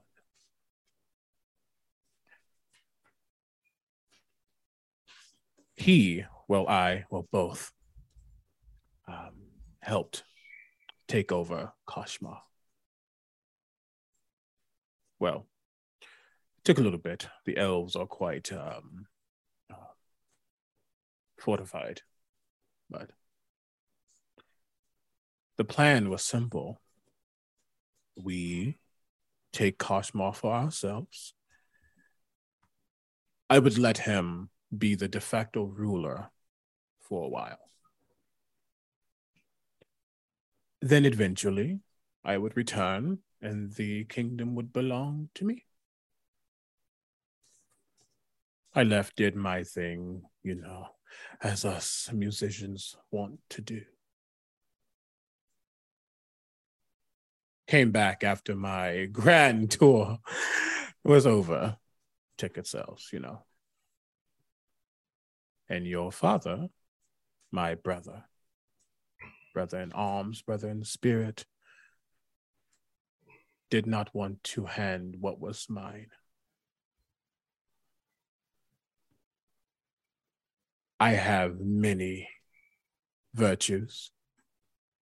I have many more vices. None more potent than my need. Or pettiness? No, not pettiness. Um, I can be quite vengeful. I can be quite vindictive. That's the word. We offered to fight it out. Unfortunate for him, I'm the stronger of us.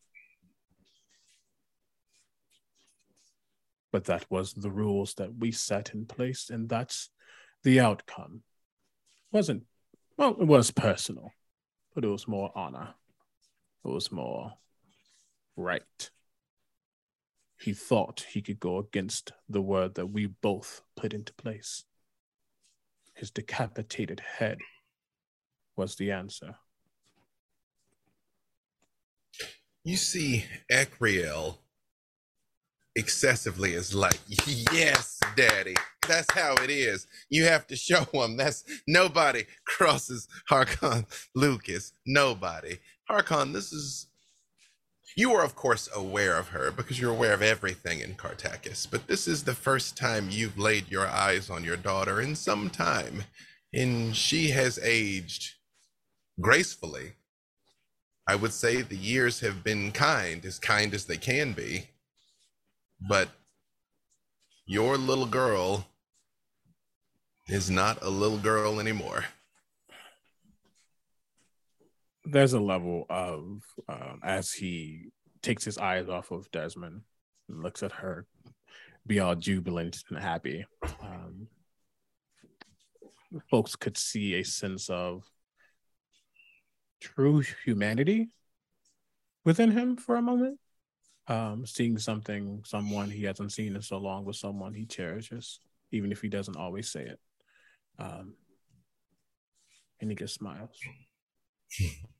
And you see there's this moment of like she's like very proud of you but then her eyes fall on you desmond and the reality of what he's just told you sets in on her as well. And not unlike those flowers that bloom so excessively she goes from zero to jubilant to right back to kind of clutching her goblet with two hands. You don't know what's in her cup but based on all the rest of you. It's something she dearly enjoys, and she takes a long, long sip from it and just kind of goes back to looking back and forth between the two of you.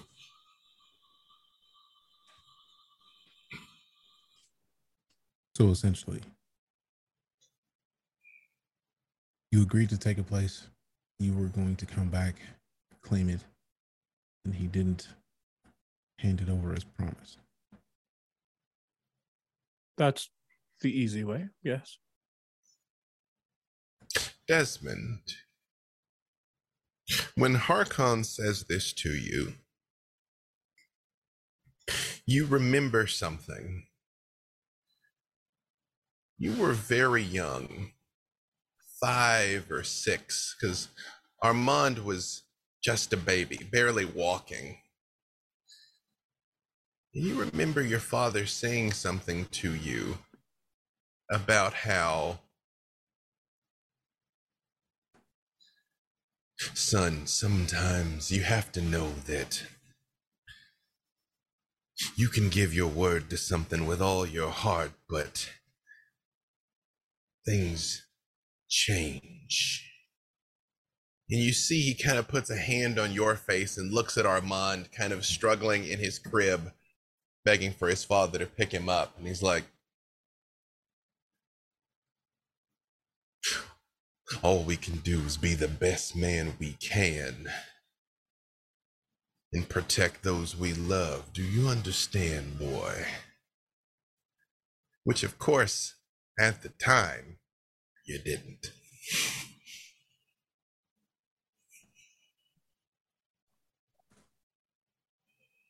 Hearing that, I can understand why. You killed my father. And there's some part of me that is just at peace with knowing. Why, how, and I'm torn because I'm honored that you gave me the gift of more strength. And really, I'm still kind of stunned that you look exactly the same. It's been 40 years, man. Come on. Uh, Black don't crack. I mean, true, obviously, because No! factual, but still, uh, I mean, I, I look about the same, so I feel you. But like, there will always be a part of me that despises you for killing my father. And I apologize for that in advance. And that is the only time you'll ever hear me say those words. Because I can understand the gentleman's agreement. And I remember my father telling me one day when Armand was young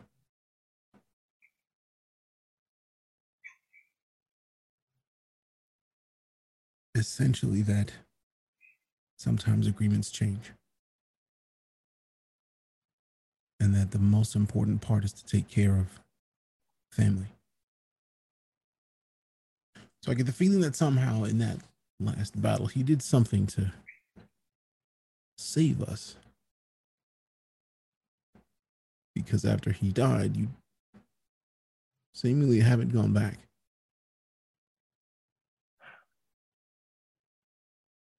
That brings me to two final questions.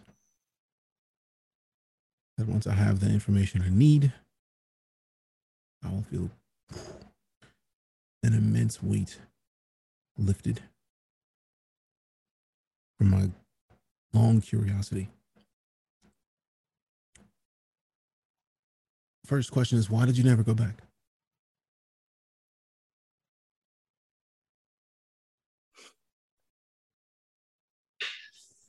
I was there for a little bit of time after the deed was done. A note. I was very, very aware of the existence of you and Armand and anyone else you called family. I even well, left Koshma. But half of that was not my intention. You see, and he like looks at all of you. There are things, there are powers that influence your life, even if you don't know. And there are powers who instill more power in others. I think I know of whom you speak. Do you? Well, there are many interested and powerful parties involved in our little group here. Of course, uh, the former king of Darkon has ties to several of us. I am quite aware he looks directly at Nahara. Yes, Remind him never to speak in my kingdom without asking again. Does it count if it's through me? I really have no control over that. um, I, I used to have that problem, but then I died, and now I don't have it anymore. And I'm already dead, so I don't know what I could do. I, I'm just alive again, for the record. I'm, I'm, I'm not undead uh, per se. Uh, that, that you know, certainly there, there's nothing wrong with that. Um, I'm I very, very happy for you. Oh, thank you. Thank you. I, I wonder, um, seeing as you are one of the greatest musicians, um, and uh, well, uh, there, there does seem to be at least a slight abatement in uh, animosity. Um, I wonder if you might be persuaded to write something for our upcoming celebration. Oh, you're right. That's a lovely idea, but I don't think he knows about the celebration. We will come back to that. He looks back at Desmond. The reason I did not return, quite literally, can be answered with my existence here. Mm-hmm. Sometimes they give you everything you want and nothing at the same time. Fair. I'm glad Veronica is watching over it now.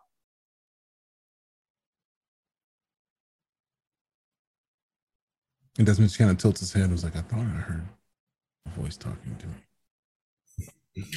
Desmond, as Harkon is talking, even as he says Veronica washes over Koshmar now, as Harkon is talking, you sort of notice again, these people are looking in your direction. Again, they are attempting to look disinterested. They're attempting to look very fancy, very much putting on airs of wanting everyone to look at them while seeming completely disinterested in everything going on around you.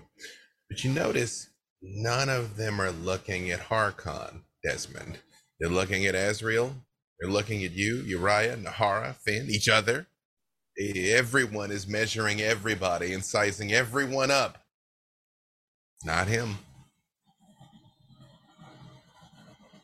Makes sense. I imagine your returning there would be as much as Varnika returning to the actual Koshmar. Not impossible. Not for long periods of time, anyway. I've made a home here. Don't need to return. You've also made your home perfect. Because when you want the attention, you can get it. No, you don't. You won't. Like right now. I can respect that. Uh, wait, okay, hold on a second. You, I, I realize that we're having a charged conversation here, but you gotta put some respect on my daddy's name. Hey, give it up for Harkon Lukas, everyone. Give it up for Harkon Lukas. And you see, they look around kind of confused and like, Harkon Lukas, he retired, dead. I, I mean, yeah, he sang some nursery rhymes I loved as a child. Didn't he sing some good nursery rhymes, y'all? And you kind of hear a laugh go through. And Akriel very much looks kind of shocked. It's like, Harkon Lukas is the single greatest performer, not just in Kartakass history, but anywhere. And you see across the way a very inebriated but very fancy man says, Shout out to Harkon Lukas, our homie who ain't here. And they all, ha ha ha, and What on- drink carouse. And Desmond Wait, just kind of what looks on at earth is going on? and just my point exactly. And he just looks at This- Nahara and just he doesn't want them to see him right now. yeah, that's that's what it is. He doesn't he doesn't want any anybody to uh Harkon looks at Akriel, and it's a look of.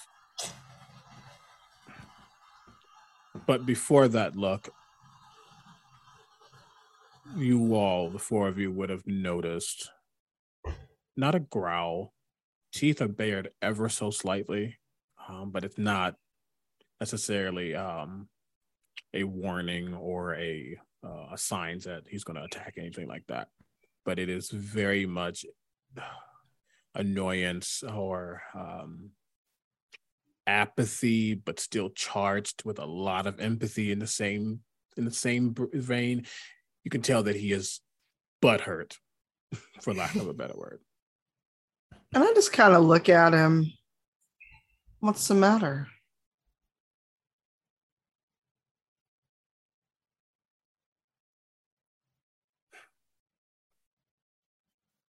I can have all, I can want all of the glory, adoration, love, fame.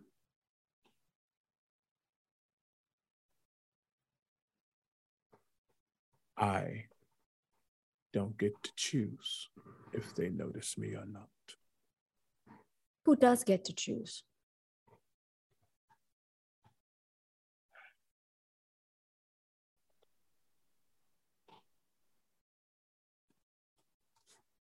I think I know. Mr. Lukas, you said this was your realm. You're, you're its master, aren't you? Just as Strahd was master of Barovia and Azalin was once master of Darkon. But these, these dark gifts, they, they come with a price, don't they? when you say that while Harkon is studying you, measuring his words, Bev, this voluptuous woman, quite frankly, made to order, Finn, you you had very limited dealings with Harkon, and yet somehow in that time he sized up your type.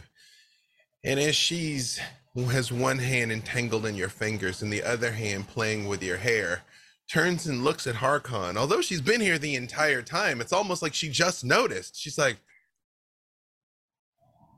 You do look a lot like Harkon Lukas. Wait, are you him? I thought I thought he retired or I my mama loved you, Harkon Um, and I just kind of gently turn her head and I'm like, now, now we're having conversation. Drinks, Oh. drinks should be enjoyed, not heard. Mm. The look he just gave her could have killed her if he acted on it. That's why I turned her away. And it's like drinks, drink, it's like like children, drinks should be. I was like, I'm thirsty. Quit talking now. Just, just mm, mm. Is this along the same lines as how, when we originally were here in the first place, they pretended as though Desmond did not exist? Or, uh, in addition to that, how lycanthropes don't abide in this land? Is this the same situation? Similar, but quite, quite different.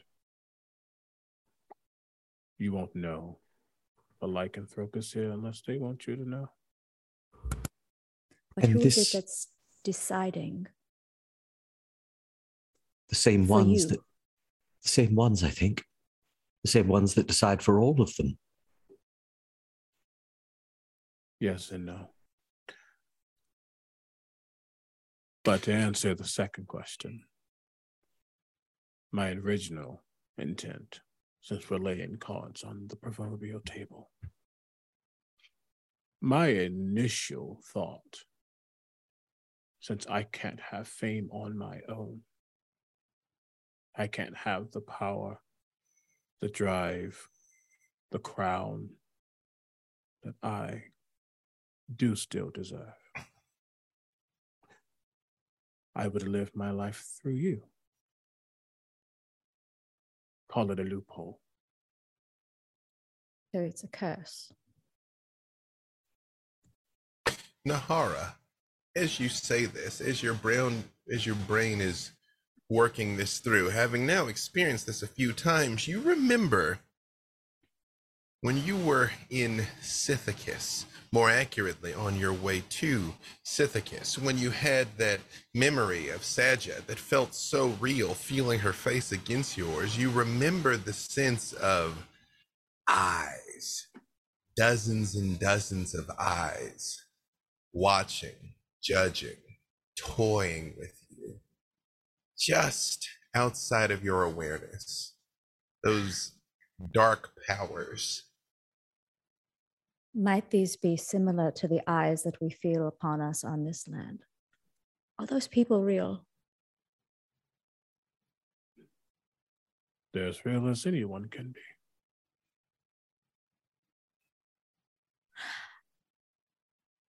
When Harkon Lukas says we're laying proverbial cards on the table, and Nahara actually reaches into her satchel and takes out her deck, her Tarokka deck, and tries to see if she can make a little more sense out of this, gain a little insight into whatever he's not telling me. And as she just as very quickly as she brings him out, he just smiles and goes, I knew you would get some good use out of them. They haven't failed me yet. Um, Uriah, I believe you were trying to say something while you deploy the cards here. Uriah, you were saying something a second ago about the, the nature of the situation you're confronted with. Uriah leans forward and says, Mr. Lukas, though you might not be able to immediately reap the benefits, I have an idea how you might circumvent these dark powers plan for you.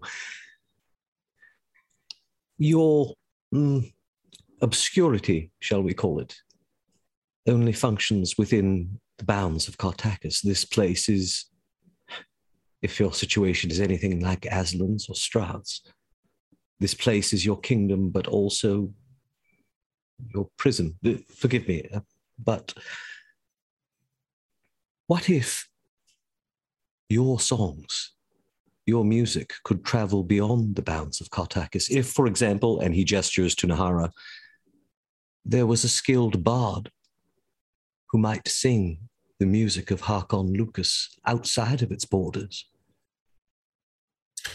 Uriah, when you say this, but before you can respond, Harkon Lukas, also stop shuffling. Um, you all hear an MC, an unseen person that is announcing acts, just say, Welcome to the stage, the one and only Casimir. And when the name Casimir is spoken, you see Akriel sort of stiffens for a moment because that you all heard that name when you were here before. Casimir was very much Harkon Lukas's prodigal son, along with Akriel. But the man who takes the stage can't be him because Casimir must be of a comparable age of Akriel. The man who comes up on the stage, again, very much looks like Harkon Lukas if you'd only heard about him but not seen him. He has a green coat on, a white shirt, gray slacks, red boots, red violin, wide brimmed hat, not so dissimilar from what Akriel is wearing. He looks like he could be Harkon Lukas's son. And when he sings, Harkon, he sings one of your classics, and he's magnificent. But what does he sing, Harkon?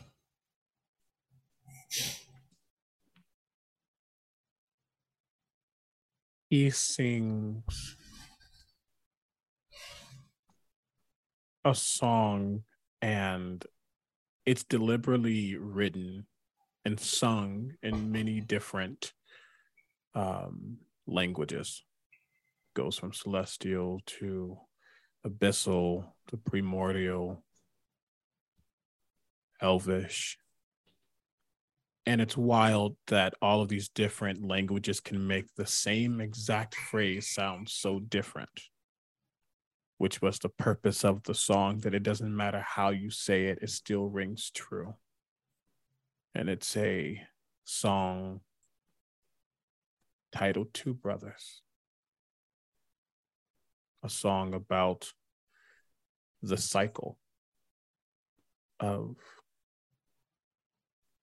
promise, betrayal, resentment, grief, acceptance. And it's a gorgeous song. When he finishes, uh, one question, Harkon, is what is the feeling that you intend the song to leave the listener with?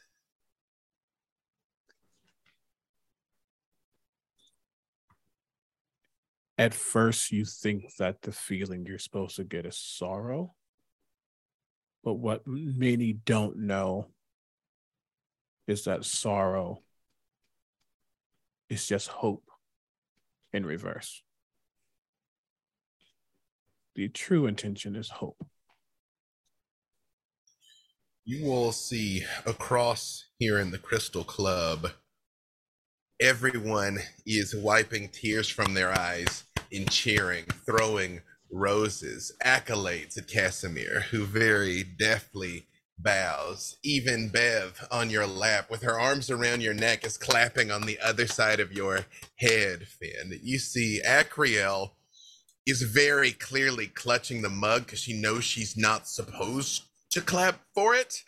Just sort of like looks at Harkon and then kind of looks down. It's almost like your table is an island in this sea of people lavishing adoration on this young man. And you overhear everybody talking, he's going to be the next big thing. Casimir, whoo!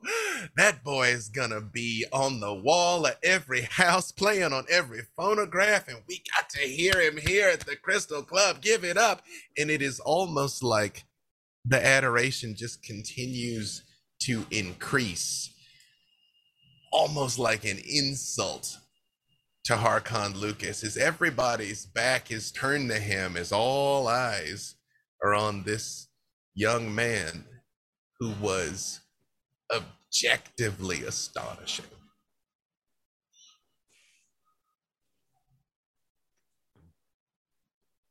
I have a question. What is Harkon doing?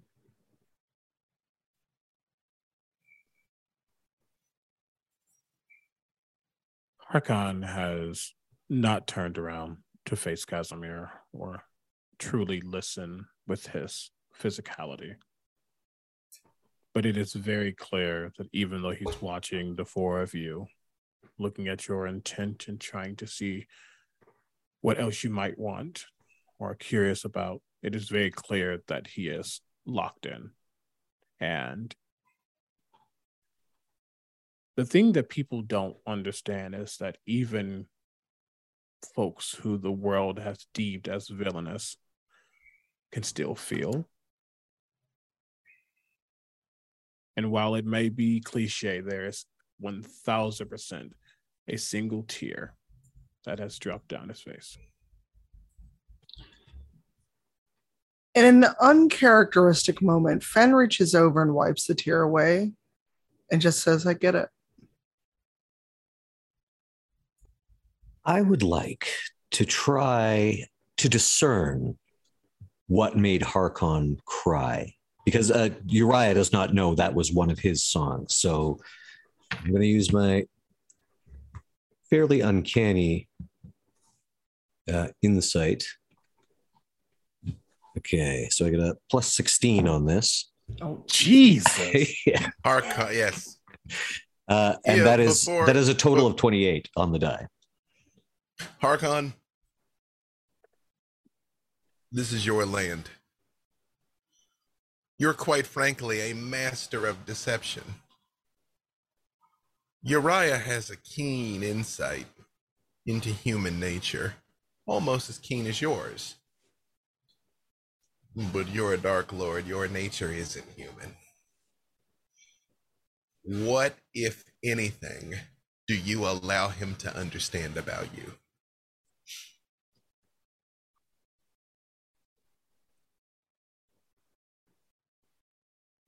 More than anything, as you watch, I would think there is a single phrase that plays in your mind. And however Uriah decides to interpret this is up to them. But Uriah specifically said a phrase This is a prison. Not sure if this if the tear was because of sadness that he's not up there. You don't know if the tear was anger that has f- become physical in the form of a, a released tear. You don't know the true nature of where it sits, but you do know there's something pointing is that this place is a prison for him. Uriah will lean forward slightly and sort of reverentially and just say, The man who wrote that song is in some ways immortal. If he, in fact, already is immortal, the adulation that might be heaped on him were his songs known in other domains could be incomparable.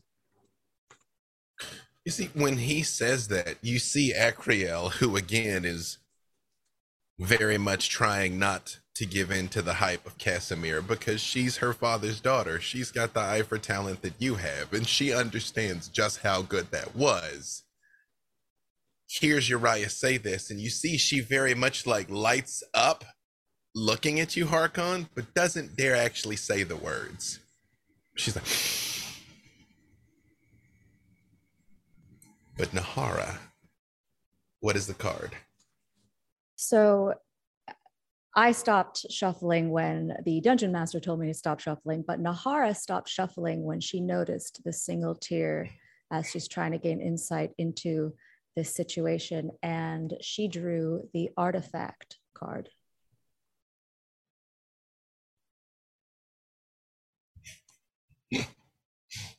Mm-hmm. what seemed important is not.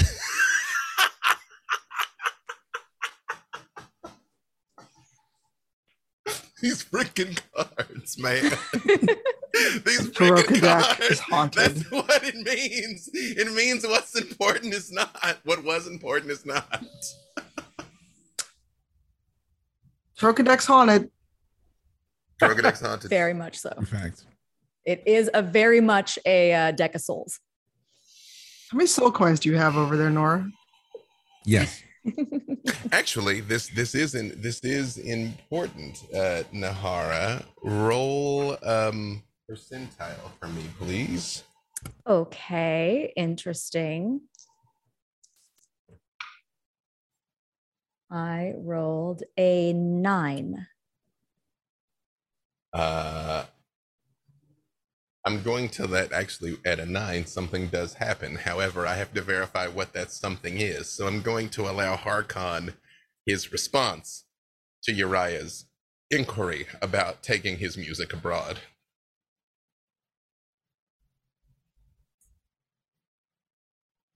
Before I respond, and I don't mind answering above board, has Harkon tried that?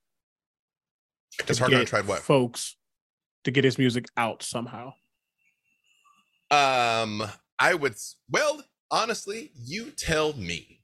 What would have mattered to Harkon? People loving the music or people loving Loving him. him? Yep. so you Yep. tell me, uh, because the reality is, you can let people come and go as you wish. You can't leave. They can.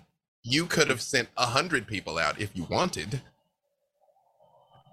Uh, Uriah, Uriah would like to add just one little addendum to what he was saying. He leans forward and says, Do you know, in Darkon, performers are largely seen as ephemeral. It is the composers who are the most revered. Let me say, and it is when you say that, Uriah, something unusual happens. Nahara, that result in your deck of souls does summon one of the imprisoned souls. It impri- it summons the spirit of someone who is innocent. Harkon. I pulled that What- card. I just want to say I pulled the innocent card three times before the show started during the pre-show. Harkon, I'm going to say there was someone, at least one, someone very special, someone you actually thought would take your word in your genius, in your artistry, far and wide. And they were lost. They never came back you suspected for a time they just found, found their own fame and fortune and, and just quite frankly not unlike what cyril had gone back on the deal and, and took the fame for themselves. But as other people came and went as other travelers came told other stories of the black dice society of the fall of barovia you don't lack for information. You never heard about them and you realize that something terrible must have happened that even you didn't know. Who was it that this soul is manifesting in her deck right now before your very eyes? This innocent person.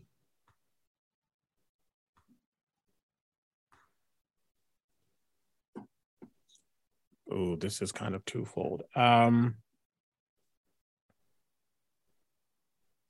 I think because a big thing that Harkon tends to do is meet individuals. He has a good eye for talent, an eye for individuals who he can use. And sometimes he lets them go. Sometimes they rot underneath the ground, and sometimes things just happen. I think this is a young boy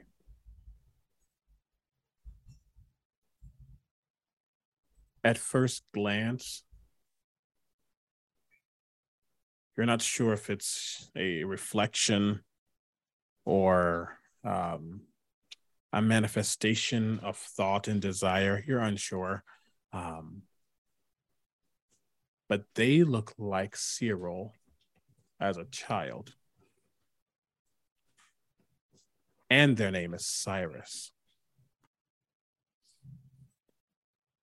Someone that Harkon perhaps thought a second chance, perhaps a soul that has been reincarnated, does not know, has not ever known, but a level of perhaps this is something being right and letting this child go off telling the stories is what's more important.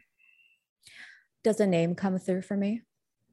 Yes, it is the spirit of this child is is in the deck. Nahara, you've you were aware of your Tarokka deck of souls literally having these imprisoned within them. You'd already come across at least this manifestation, this echo of Strahd. But this soul, as a ghost, must have some sort of unfinished business, but they don't seem um tormented if anything, it's almost like they wish to comfort Harkon somehow. You've you've lost someone quite dear to you. A child, perhaps. I'm asking the name. Do you know Osiris?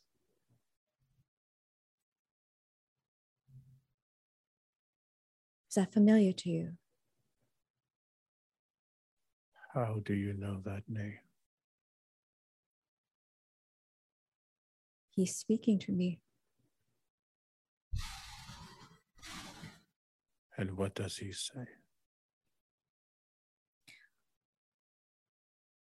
What I immediately feel is that he's trying to comfort you, as though to tell you that wherever he is now is all right, and that maybe whatever guilt you harbor is not held against you at all. But I I can try and ask him specifically. And Nahara will just kind of close her eyes and try to reach to that soul to ask Harkon's question. Harkon, you see it. All of you see it as she's holding this deck of cards. You, Uriah, especially with your connection to undeath, are aware that something is here. Like a swirl moves over the cards, like um, and you all see what looks like a hand come up as if it were pressed against glass, and you start to hear humming, beautiful humming of one of the many songs Cyrus was supposed to take out into the world, Harkon. But Nahara, you get the distinct impression he never got to. You don't know why. It's not it's almost as if his tale of woe isn't what he's interested in getting across to you, but he didn't get to do it. That's why he hasn't left. He, I guess, had unfinished businesses. What he had set out to do, the song that he was set out to sing. I'm afraid to tell you that he didn't have this chance to share it. You all begin to see a uh, something bubbling underneath Harkon. He looks over at Finn, and while there's a unspoken thank you, there's also a a pain that's starting to be present. He looks over at Uriah with this hope in spoken form that even someone like him can get his his work and then turn him out of this place that has been a cell for all of these years. Unchanged untouched. He looks at Desmond and you begin to see a fire that almost you could be capable capable of and it's starting to boil into true rage Wait. Please. Before, before, I, I know this is a lot. And I know that Desmond and Harkon, you both have a lot. to- Nahara. Sorry, I want you to say what you say, but I want to say one thing first. You all notice is whatever's happening to Harkon. It's like the light in the club seems like it gets dimmer. And the moonlight outside almost like it gets brighter. And you see the club goers seem like they start to get a little agitated, loosening at collars, unbuttoning sleeves. Desmond, even you yourself kind of feel your pulse start to quicken a little bit as you see people kind of like start vying for a little more room at the table. And it's like this wave of agitation almost rolls out through, from him through this entire land. If uh, if I don't have Death Ward active, I'm casting it now. But Nahara, I believe, please finish what you were about to say. It truly pains me to know that this child had set out for this goal and never had a chance. And is now imprisoned in this deck. I cannot, in, in good faith, know that I could release his soul and not do it. So, Cyrus, I release you from this deck. When you say this, you tell me, Nahara, what it looks like when it emerges. As a spirit bard, you've now become quite accustomed to the ever present reality of the spirits around you in a very different way than Uriah senses the presence of the dead. And in the time that this deck has been in your possession, you've been essentially like a keeper of exotic beasts trying to keep the various dangerous entities that contained in here that quite frankly give it its power and yet this is the first time you've encountered one that wasn't terrible and that you actually wished to be free. So you tell me what it looks like. Uh, the deck itself begins to radiate this white light that kind of flashes really bright for a moment and then you can see it move up nahara's hands and arms and out of her eyes. And when it moves out of her eyes she kind of looks up and as this it looks as though a huge gust of wind sweeps up from from her feet up. Um, and then everything gets dark for a moment. And then the lights turn back on and then there's just a feeling of serenity. Harkon, again, this is your domain. It is how you will it. You feel this serenity. You know what she's done. You're aware that she has brought a level of peace to Cyrus that you will never feel, and quite frankly, in your heart of hearts, know you do not deserve. Do you let this calm go through this place? Do you allow it? Or is there only rage?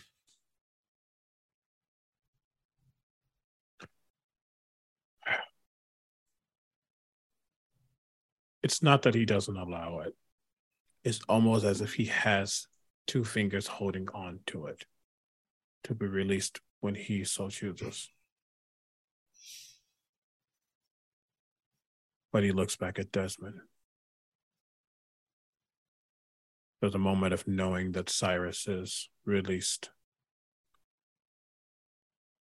It only makes him think about the soul that 100% isn't.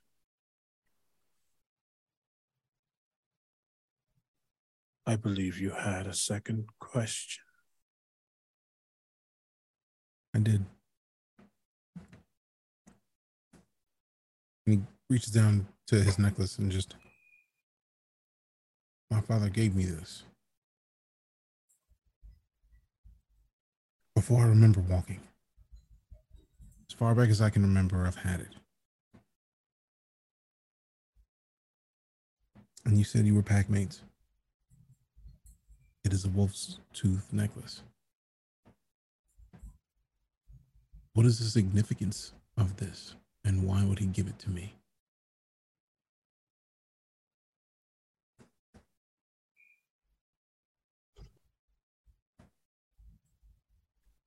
Since I can't ask him, and he was like your brother. This is something I've always been curious about, never thought to ask him.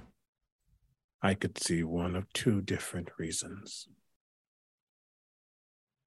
but both based in the same truth.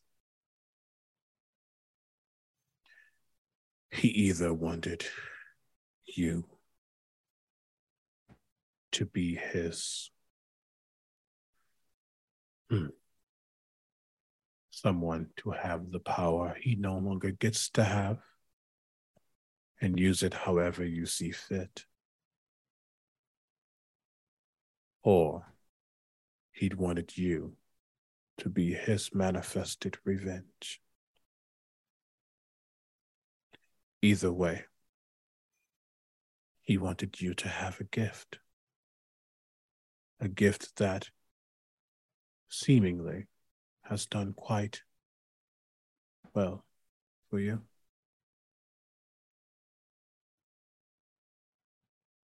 Does this gift have something to do with my abilities?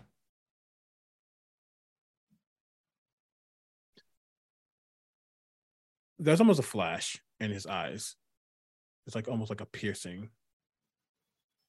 And I believe for a moment, you notice other people in this crowd, even though they're all crying for Casimir or, you know, coming down from that high, feeling a little agitated or whatever the case may be. You see a couple of people also have necklaces on. You see all of them have necklaces on. Even the women in their gowns and finery, they might be tucked to the side. Men had it almost like kerchiefs.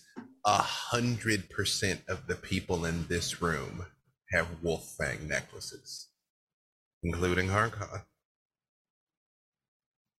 And he looks at the one that he has, which looks 100% more or- ornate than yours does. Not saying yours isn't, but his is better.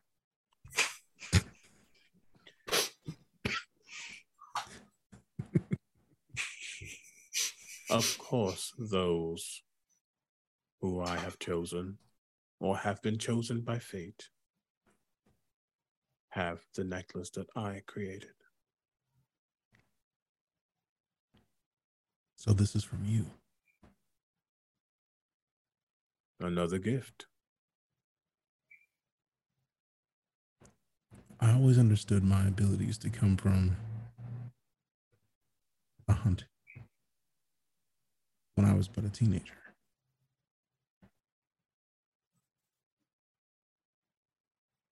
And you've always kept the necklace on. Of course. I don't know. Well, I do. Your travels within the mist, your life, your feats, if you will. I personally, well, I could tell you, but I couldn't tell you if that the necklace is the reason you are still what you are. But it was the reason you came to be.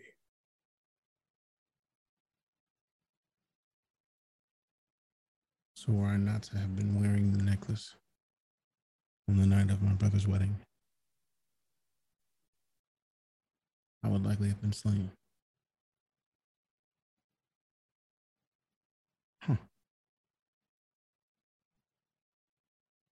You're welcome.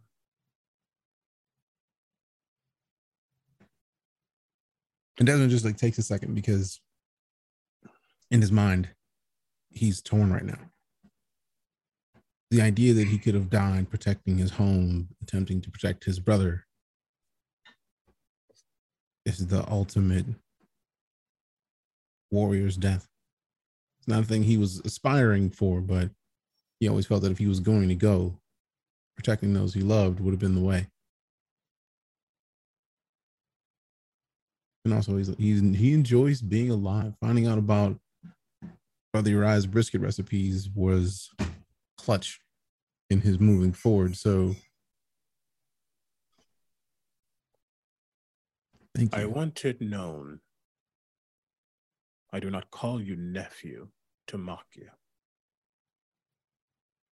You are family, even if you don't currently care for me, and that's fair. Many don't. And I would be lying if I said I did. I don't want you or your Black Dice Society hurt. And if you have a way, looking at Uriah, to uh, permeate the mist and let the legend of the extravagant Meister singer Harkon Lukas be known across the realms, then you have done a feat that not even a Dark Lord can do. But When he's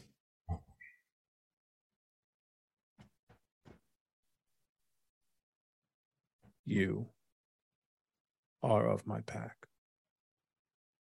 And I do protect those. Even if I killed you once, you would still be alive. You are. I knew that. So, you have, for lack of a better word, free reign to come back to this land if you choose. And if you want your final performance to be the end of me, it won't end well for you. But I would at least give that to you. I love a performance. Desmond thinks about that for a second. Because there's a heavy part of him that would love for that to be a performance. He didn't care about performing until just right then. That'd be a fantastic performance. That would that would go over well. I'm pretty sure that like there would be applause. Like you could hear their it's like that could be nice. But then he also understands that there's more to be understood about why we're in the mists. And he thinks of Finn. He thinks of Brother Uriah.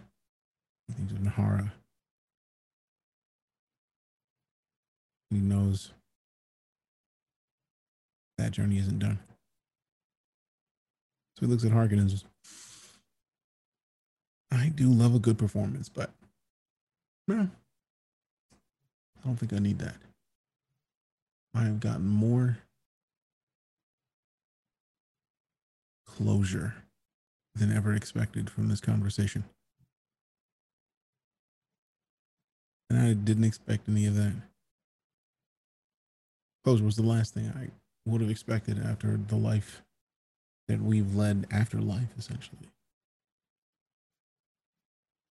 But I will definitely take up the offer to return. I don't know if I'll be a member of your pack, but I do know that I feel more comfortable here than I have anywhere I've ever been. And he just glances around the room, recognizing all of the not people, but he sees all of the wolf's tooth necklaces and just I will return.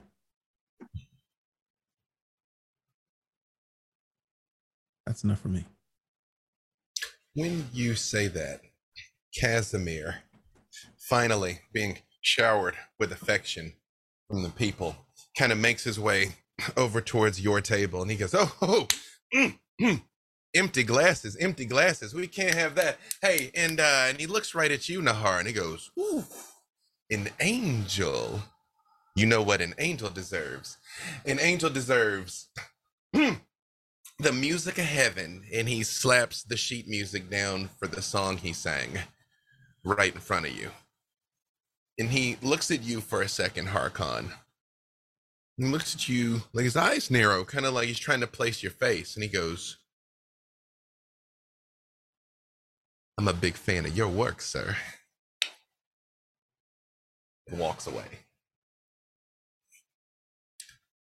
And here, in the Crystal Club, a soul freed, and some other souls perhaps at least lightened of their burdens, is a good place for us to stop.